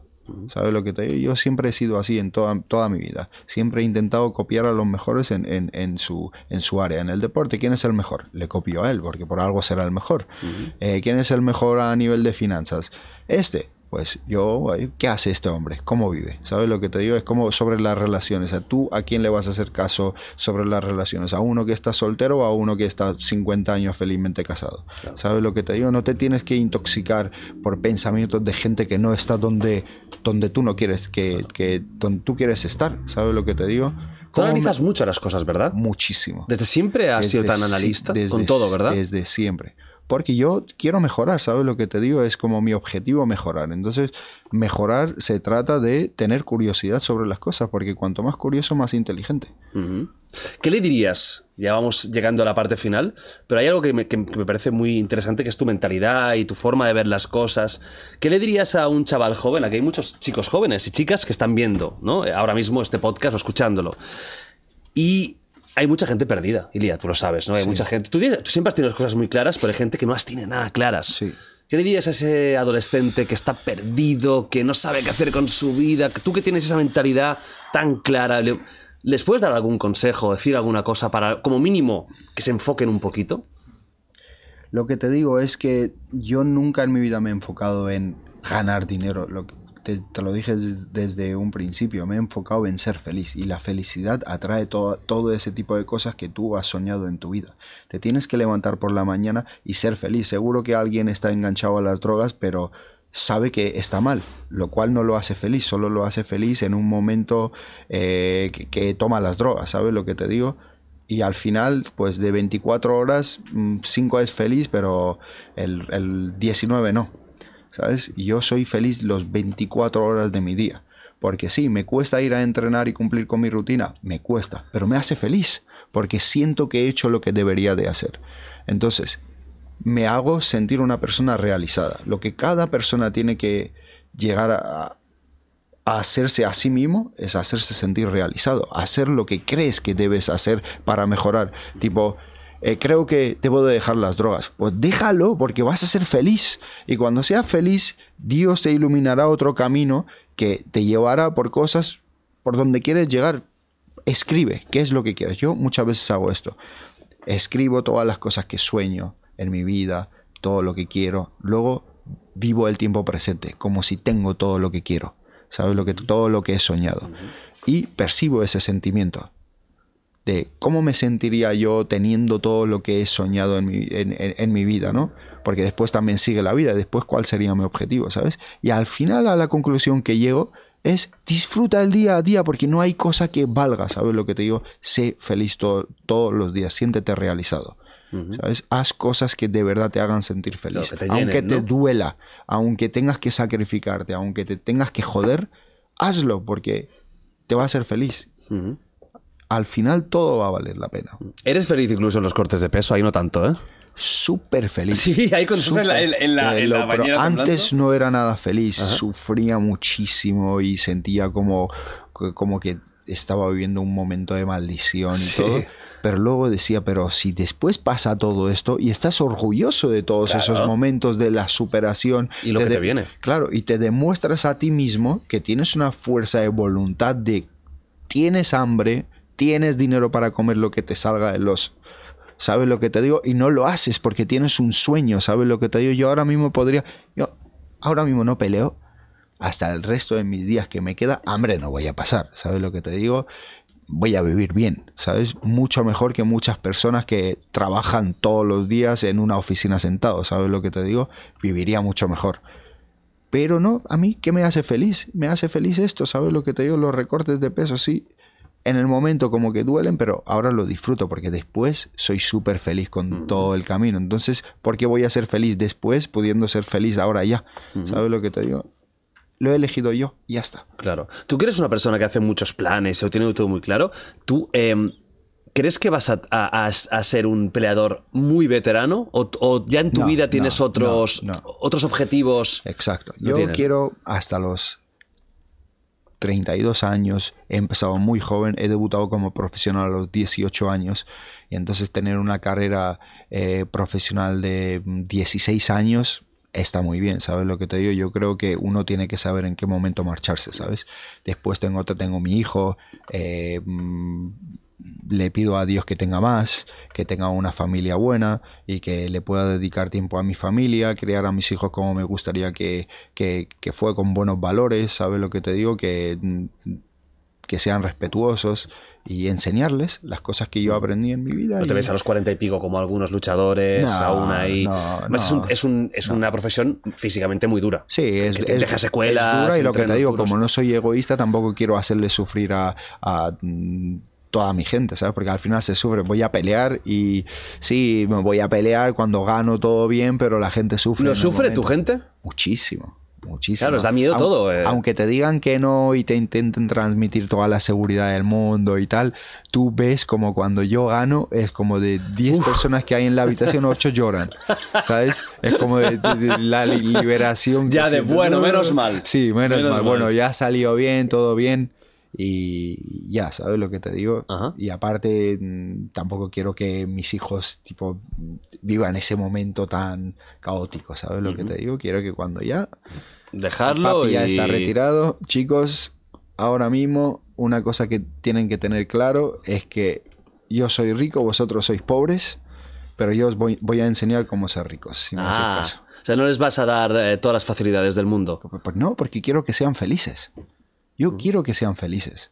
Yo a mis hijos, claro, les voy a dar todo cuando yo considere de... No les No va les a faltar, un, techo, no les va a faltar comida, como a mí no me ha faltado, ¿sabes? Siempre he tenido todo sobre la mesa que he comido, pero siempre todo dentro de unos límites, ¿sabes lo que te digo? No van a tener todo lo que quieran. No, si yo conduzco el último coche de- de que hayan sacado ahora mismo en el mundo, tú no lo vas a conducir. Porque tú no eres rico, tú eres pobre. Tú tienes que aprender a, a- a conver- convertirte en la persona que merece conducir ese coche. Pues si te lloran mucho. ¿Qué? Y ponen cara de bueno si te lloran mucho. No, no. Porque- hombre, un hijo te, te, no, te- te no- hará no me da- ¿eh? no me he dado pena a mí mismo, ¿sabes lo que te digo? No me he dado... Pero un hijo, cuidado, Da ¿eh? igual. Yo tengo un hijo, yo tengo un Y hijo. te llora Y y... me llora muchísimas veces.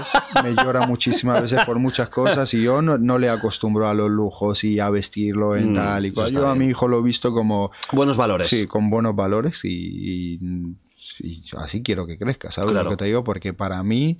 eh, no toda la riqueza tiene forma de papel, ¿sabes lo que te digo? La riqueza aquí es completamente veces, ¿eh? otra cosa, es lo que tú tienes aquí, lo que tienes en tu espíritu, en tu alma y ya, y ese es mi objetivo como padre, que yo espero cumplir mi, mi, mi papel y que ellos mismos sepan pescar por su por su por su cuenta, ¿Te ¿sabes? gustaría que fueran peleadores?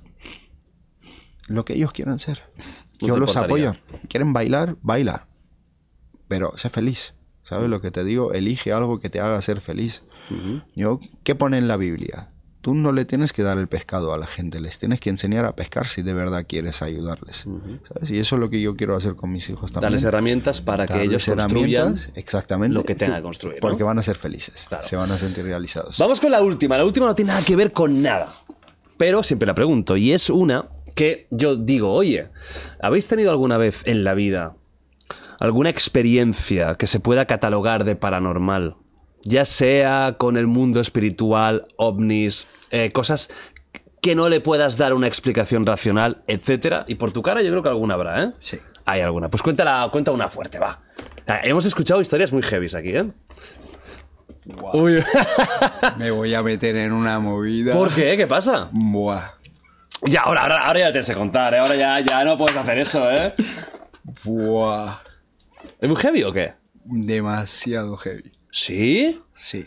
Ah, venga, hombre. He tenido una vez un viaje espiritual bastante fuerte. Como de esos australes que dicen. Sí. A ver, ¿cómo fue esto? A ver, cuéntame, va. A ver, a ver, ah, no me digas que, mataste a cinco personas en el viaje este, digo, a ver, no. No, no, no, no, no fue eso. A Fue ver. un viaje espiritual que bastante fuerte. Pero no sé, yo creo que me van a matar. Pero, ¿Por? No sé. Que, que- como que, que- que es una, una locura. Sí, es una locura. Yo creo que me la... Te lo cuento después en la Venga, intimidad. va, me lo cuentas en privado. Sí, vale, en pues tienes privado. alguna que no sea tan heavy, rollo que. Porque aquí he contado muchas historias de haber visto cosas. eh, que a veces puede ser una sombra, realmente nuestra cabeza juega mucho a esto. Pero tienes alguna cosa que hayas dicho tú, vi algo que no pude darle una explicación. O lo más fuerte es eso. Sí, pero tendría que contarte un poco la historia de cómo, tipo, mi creencia en Dios. ¿Por qué viene tanto de que yo desde pequeño creo muchísimo en Dios? Yo siempre creo en Dios. Es mucho, ¿eh? Yo creo muchísimo, muchísimo. Es como que siento que, mm, no sé, yo creo muchísimo. No sé, era pequeño, vivíamos en Georgia, mis padres se habían ido y había un momento como difícil que pasamos. Entonces yo volvía con mi hermano de, de un entrenamiento y como que de mi casa hasta el al gimnasio que íbamos había como una iglesia en el medio y mi hermano y yo teníamos la costumbre de cada vez que nos parábamos delante de la iglesia nos santiguábamos. Y hacía como un rezo, me agachaba y porque en Georgia somos bastante Católicos. Sí, somos, orto- somos cristianos ortodoxos, entonces creemos mucho en Dios y cada vez pues nos santiguamos. Y estábamos en un recorte de peso y bastante mm, apretados con el dinero y todo. Y soñaba con mi hermano como, ¡guau! ¡Qué bueno sería, Dios, tal, ahora mismo comerme, no sé, una pizza, tal! Pero un niño, ¿sabes? Para mí comprarme una pizza era, ¿sabes? Que no tengo ese dinero, me tiene que invitar mi padre, ¿sabes?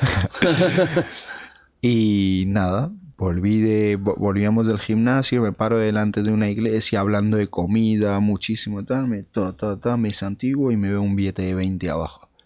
Y digo, pero ¿cómo puede ser que no exista Dios? ¿Sabes lo que te digo? Que dos niños vienen aquí soñando con comida, tipo, porque recorte de peso, aparte veníamos que teníamos un campeonato en lucha y desde ahí cortaba el peso, ¿eh? Buah. Cortaba. ¿Desde tan dos- chaval? Dos, tres kilos con nueve años cortaba Uf. el peso.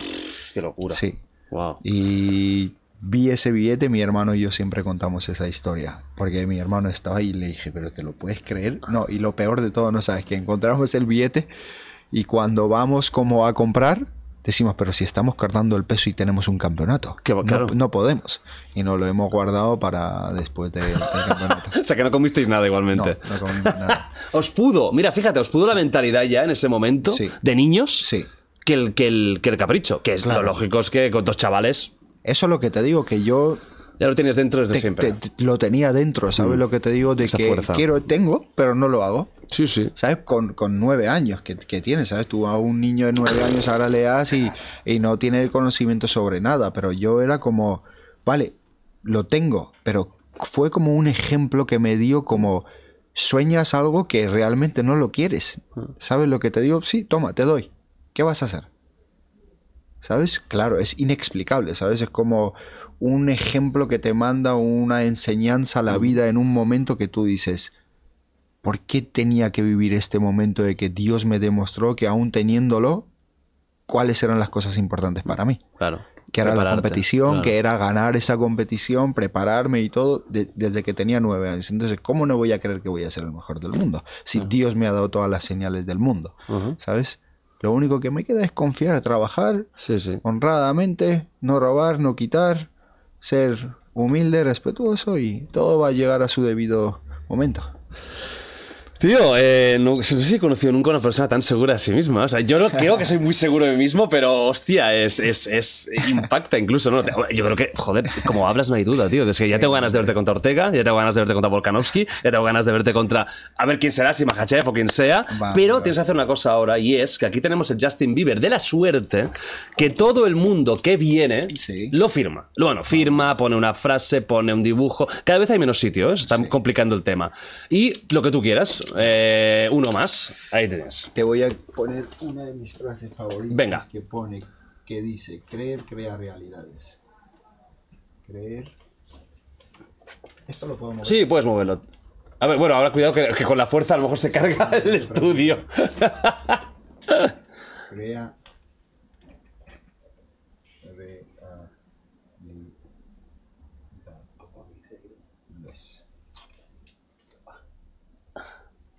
Ahí está. Nacho, ¿estás bien? Que te veo con problemas, Nacho. ¿Estás vivo? Estamos intentando poner el foco. Que no se una mierda. El matador. Ahí está. Y te lo firmo por aquí. Claro, donde quieras. ¿Quién te lo puso el matador?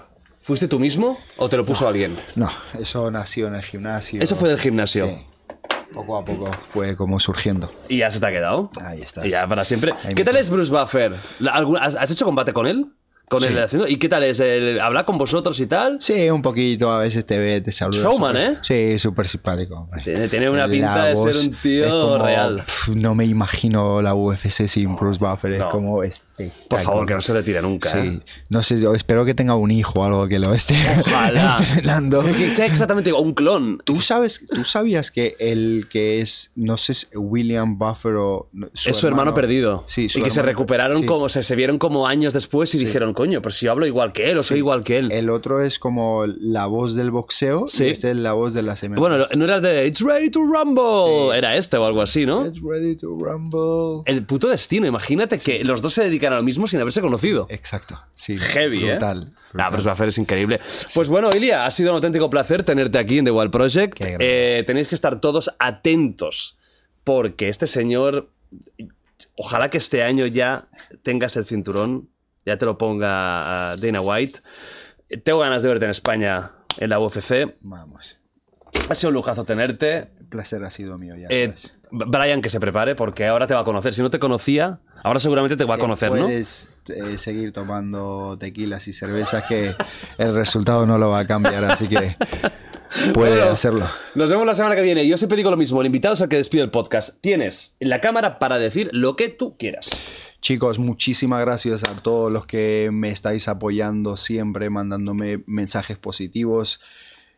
Os deseo que Dios os ilumine el, el- la mente y sepáis encontrar vuestro camino. Vamos.